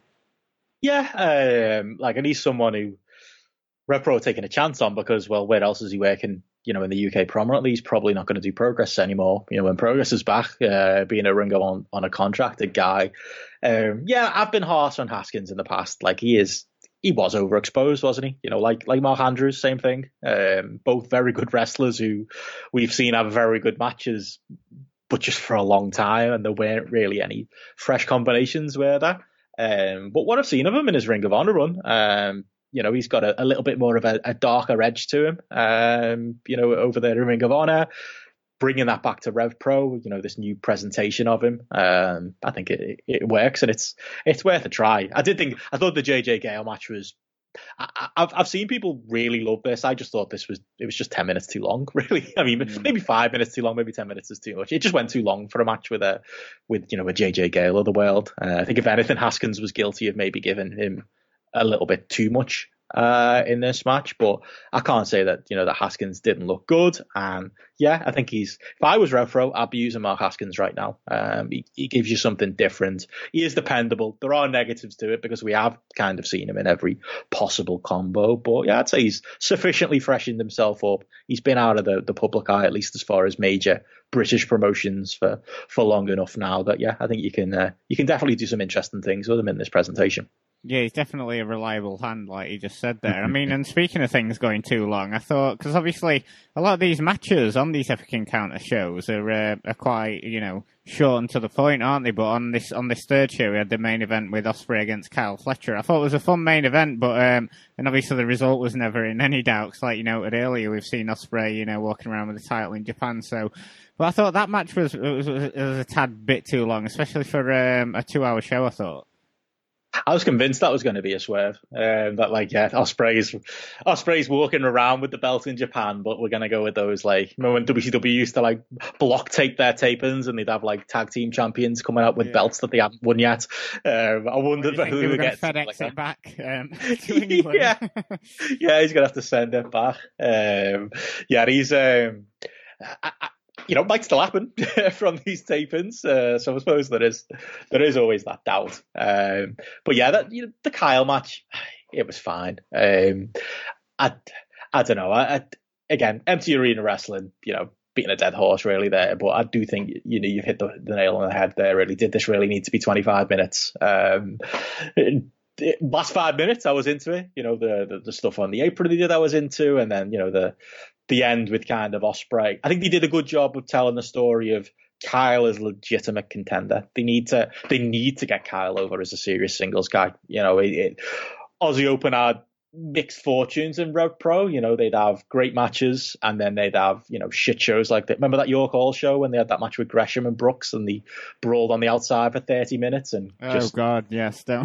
don't ever, ever remind worst, me about that, yeah there was a lot of that, wasn't there, with them? But the, those lads, particularly, their worst tendencies coming out, uh, mm. especially on cockpit shows, going a going a little bit too uh, Tuesday night graps at times. Um, and you know, with with Mark Davis out of the picture, and with the obvious potential that we can all see Kyle Fletcher's has has this he's another person like you know in a, in a different way, but like Haskins, where who else is using Kyle Fletcher as a serious singles guy? RevPro mm. can really do something with him, and he can really add some much needed you know, one size because of how big he is, but much needed maybe credibility to the upper card of uh, of Rev Pro. So I thought that's kind of what they did with this match, wasn't it? Like they told them the story of them being pretty much equals, and then really at the end it took Ospreay killing him really more than anything to to pour him out with that horrible uh, the, the hidden blade from the front, uh, the the not so hidden blade the, uh, the, the the commentary said, which was uh, one of a few good calls we got from that commentary. Um, you know, put that over. And yeah, I think they put over the fact that, you know, although Kyle didn't get the big win in that tag match, and although he was on the losing end here, uh, the match was about establishing him as a main event act. And yeah, while I say I wouldn't go maybe higher than maybe 3.25 stars on this thing, it's not a star making match for Kyle from a, an in ring point of view, but from a credibility point of view uh, in Rev Pro's heavyweight division, I think it, it did a lot for him. Um, and I think they, they protected them well enough that um, I'd, I'd, be interested in seeing him in, uh, in more high profile positions like this one. How do you feel now about uh, Kenneth Halfpenny and Brendan White now seen it uh, a load of times? They're really going with that as a match, aren't they? Did anyone ask for that? Like, I mean, uh, obviously, you know, we've just raved with Sarah about the uh, the young boys in uh, in New Japan and the fact there's only three of them and we're, and we're rotating. But at least there's three of them and we're rotating, mm. and we're not getting these two lads over and over again you know, and you can't fool me. There's no way these two are like a, young contenders. They look like they got, you know, mm. they hmm. both look about 45. uh, That's doing a John Tenta, yeah, when they're like 28, but they look 40 odd. That's it, yeah. John Tenta is like, yeah, he's the uh, he's the equivalent of a fellow who looked about fifty when he was in his uh, in his twenties. uh, that's the uh, that's the career path. Um, yeah, I mean, I get I get the idea. Fun little five minute match between the contenders on every show. I just didn't need it five times. Mm. yeah, it's like I said to you last time. It's it's two lads in black trunks having a bland match. Like it, there's no stakes really. I mean, I suppose you can say the stakes with the best of five, but I don't care who wins the best of five. um, so yeah, it's an easy skip really as far as these shows go, and I, I, I couldn't blame anybody for uh, for skipping over these matches. Uh, Halfpenny and Brendan White are fine, you know, as wrestlers, um, and I I get the the temptation to want to give them this spot and you know get, give them a little bit of bit of shine um, and hope maybe they they uh, they kill it in one of these matches or maybe you know we build up and we get a big big fifth match that that, that people walk away talking about. But yeah, it certainly hasn't grabbed me so far, um, and it's a lot of it's just the presentation really. It's it's two contenders in black trunks having five minute wrestling matches. Um, it's not really much that's going to get me particularly excited. And the next show is going to be uh, Giselle Shaw against uh, Priest. So that's the only one match, as far as I can see, that they've advertised so far. And uh, how many um, how many of these do you think we're going to see, Benno? How many do you think they've got in the can for uh, for these epic encounter shows? Yeah, I don't think they've outright said, have they? Um, no.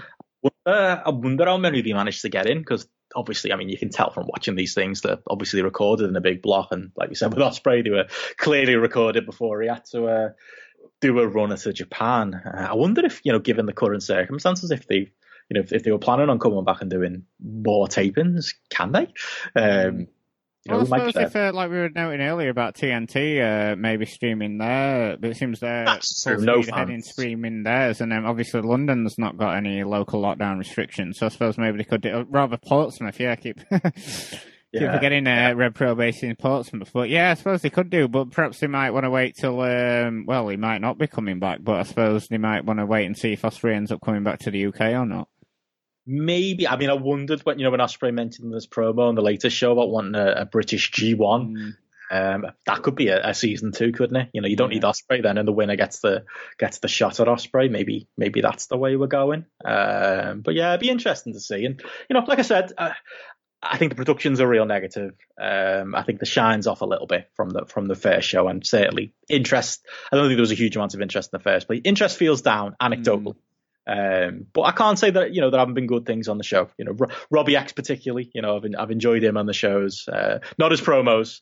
Uh, you know, he like a lot of people shouldn't have been put in that position. I don't think it's a it's a good idea, but you know, just reshoot them once. You know, it's not live. You can yeah. you can wait five minutes, after lad catch his breath, and uh, and, and and do it again. Second takes are okay. Um, but I, you know, I've enjoyed watching him. I, have enjoyed the women's division. I think they've done a, a, good job. That women's division desperately needed rebuilding. Um, unfortunately, you know, Aleah James seems to have signed with NXT UK, and she's someone they were trying to build around. How, how typical is that? You know, Rev Pro try and book someone, and uh, and here comes NXT UK to sign them before. I know, and we thought we'd got rid of that for at least six months. Yeah, that's a real shame. That really, because I think she's been good. Um, you know, but I, you know, I've enjoyed, you know, the the Bea Priestley, Jamie Hayter team on these shows. That tag that was on the second show was just, it was an ugly match, but it felt like a fight, and I appreciated that about it. It felt like four women out there. good at that style, isn't she, as well? Oh yeah, yeah, she she's great at that, and Bea, you know, was good at that too. And you know, Aleah James was good for a part as like the the underdog, I suppose, in that match teaming with Giselle Shaw. Um, yeah, the, you know, those those girls have been real highlights of, of these shows too.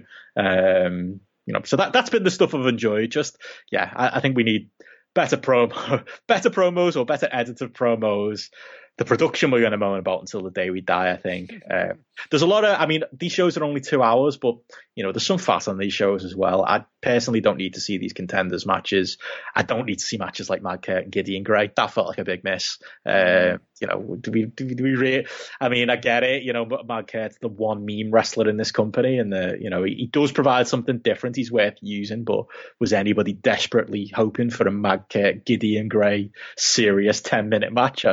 I know know I wasn't. uh, yeah, so you know, it's been a mixed bag, really. I'd say, and I, I do think my my enthusiasm from episode one has uh, has waned a little bit. Uh, but who knows? You know, they've got this uh, this fourth go sh- show coming up, and who knows how many they've got in the can. Uh, maybe they'll turn me around. Uh, maybe this time next month we'll uh, we'll be raving about it. But you know, there's it's certainly not all bad, and there's there's plenty of of good in there too. It's also worth noting as well that these shows are going up on their on-demand service. Uh, it's the Wednesday after they air, isn't it? So I suppose if anyone's listening to these and thinking, "Oh no, I'm not shelling out ten or a show," I suppose if you have already got that Rev Pro subscription service, then you know it is worth checking out, sort of like bits and bobs, especially the Ricky Knight Jr. stuff from these shows. I'd say.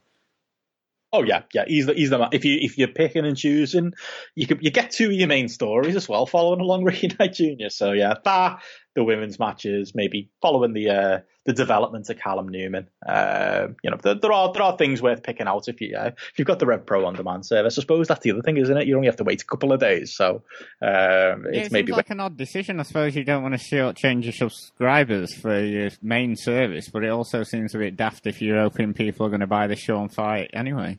Uh, well, I mean, I suppose the thing is, though, you know, what else can they offer on the on-demand service right now? Yeah, Not that's much. true, yeah. I'm sure that's a, that's a real lifeline to the promotion, isn't it? Mm. Most likely. So yeah, I, I do get that. Um, so yeah, there's a there's a fair amount of uh, of good in there that maybe if you were if you were picking and choosing and being discerning, um, might be uh, quite an easy watch.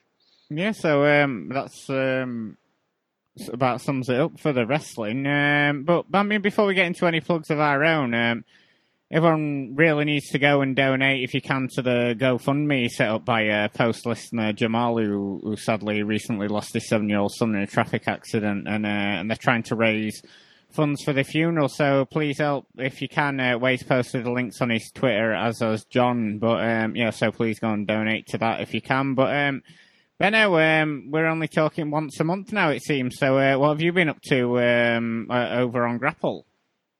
Yeah, um, over on Grapple, we've uh, we've been doing our, our G1 recaps uh, weekly through the tournament. Uh, kind of split our shows in two. Got the second half covering G1 and the first half uh, everything else uh, we've seen in the wrestling world. Uh, and obviously, you can also get our our fantasy football chat, our G1 pick'ems chat, and, and all of that stuff as well.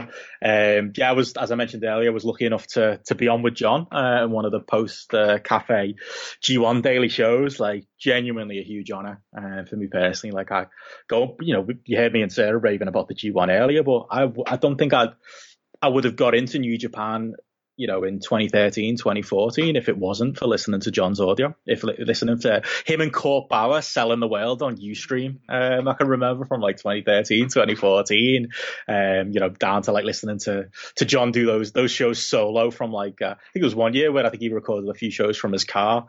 Um, for me, the gold standard of, uh, of wrestling broadcast, and I was always uh, way well impressed that uh, that John managed to keep things up. And obviously, he's had uh, Wai joining him these last last uh, couple of years. So for me, like the biggest honor, um, really getting to getting to do that show with John, have a bit of a fast and furious chat in there too, as we did, um, and talk you know, a pretty disappointing B block show, unfortunately.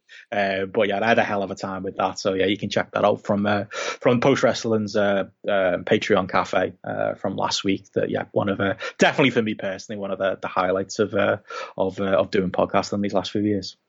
Yeah, it was it was good. Definitely uh, worth checking out, and really enjoyed listening to you chat through that. And uh, myself and Ben will be back on the 12th of November. In between, then I'll be back with Andrew Thompson for another round of Wrestling Adventure on the 22nd of October. And like I said at the start of the show, thanks for everyone for the great feedback on that first show. It was such a blast chatting with uh, Nate Milton and Andrew about WrestleMania 19. So definitely check that one out if you haven't already. And uh, of course, all roads lead to postwrestling.com. And uh, thanks for listening, and we'll be back on the 12th of November.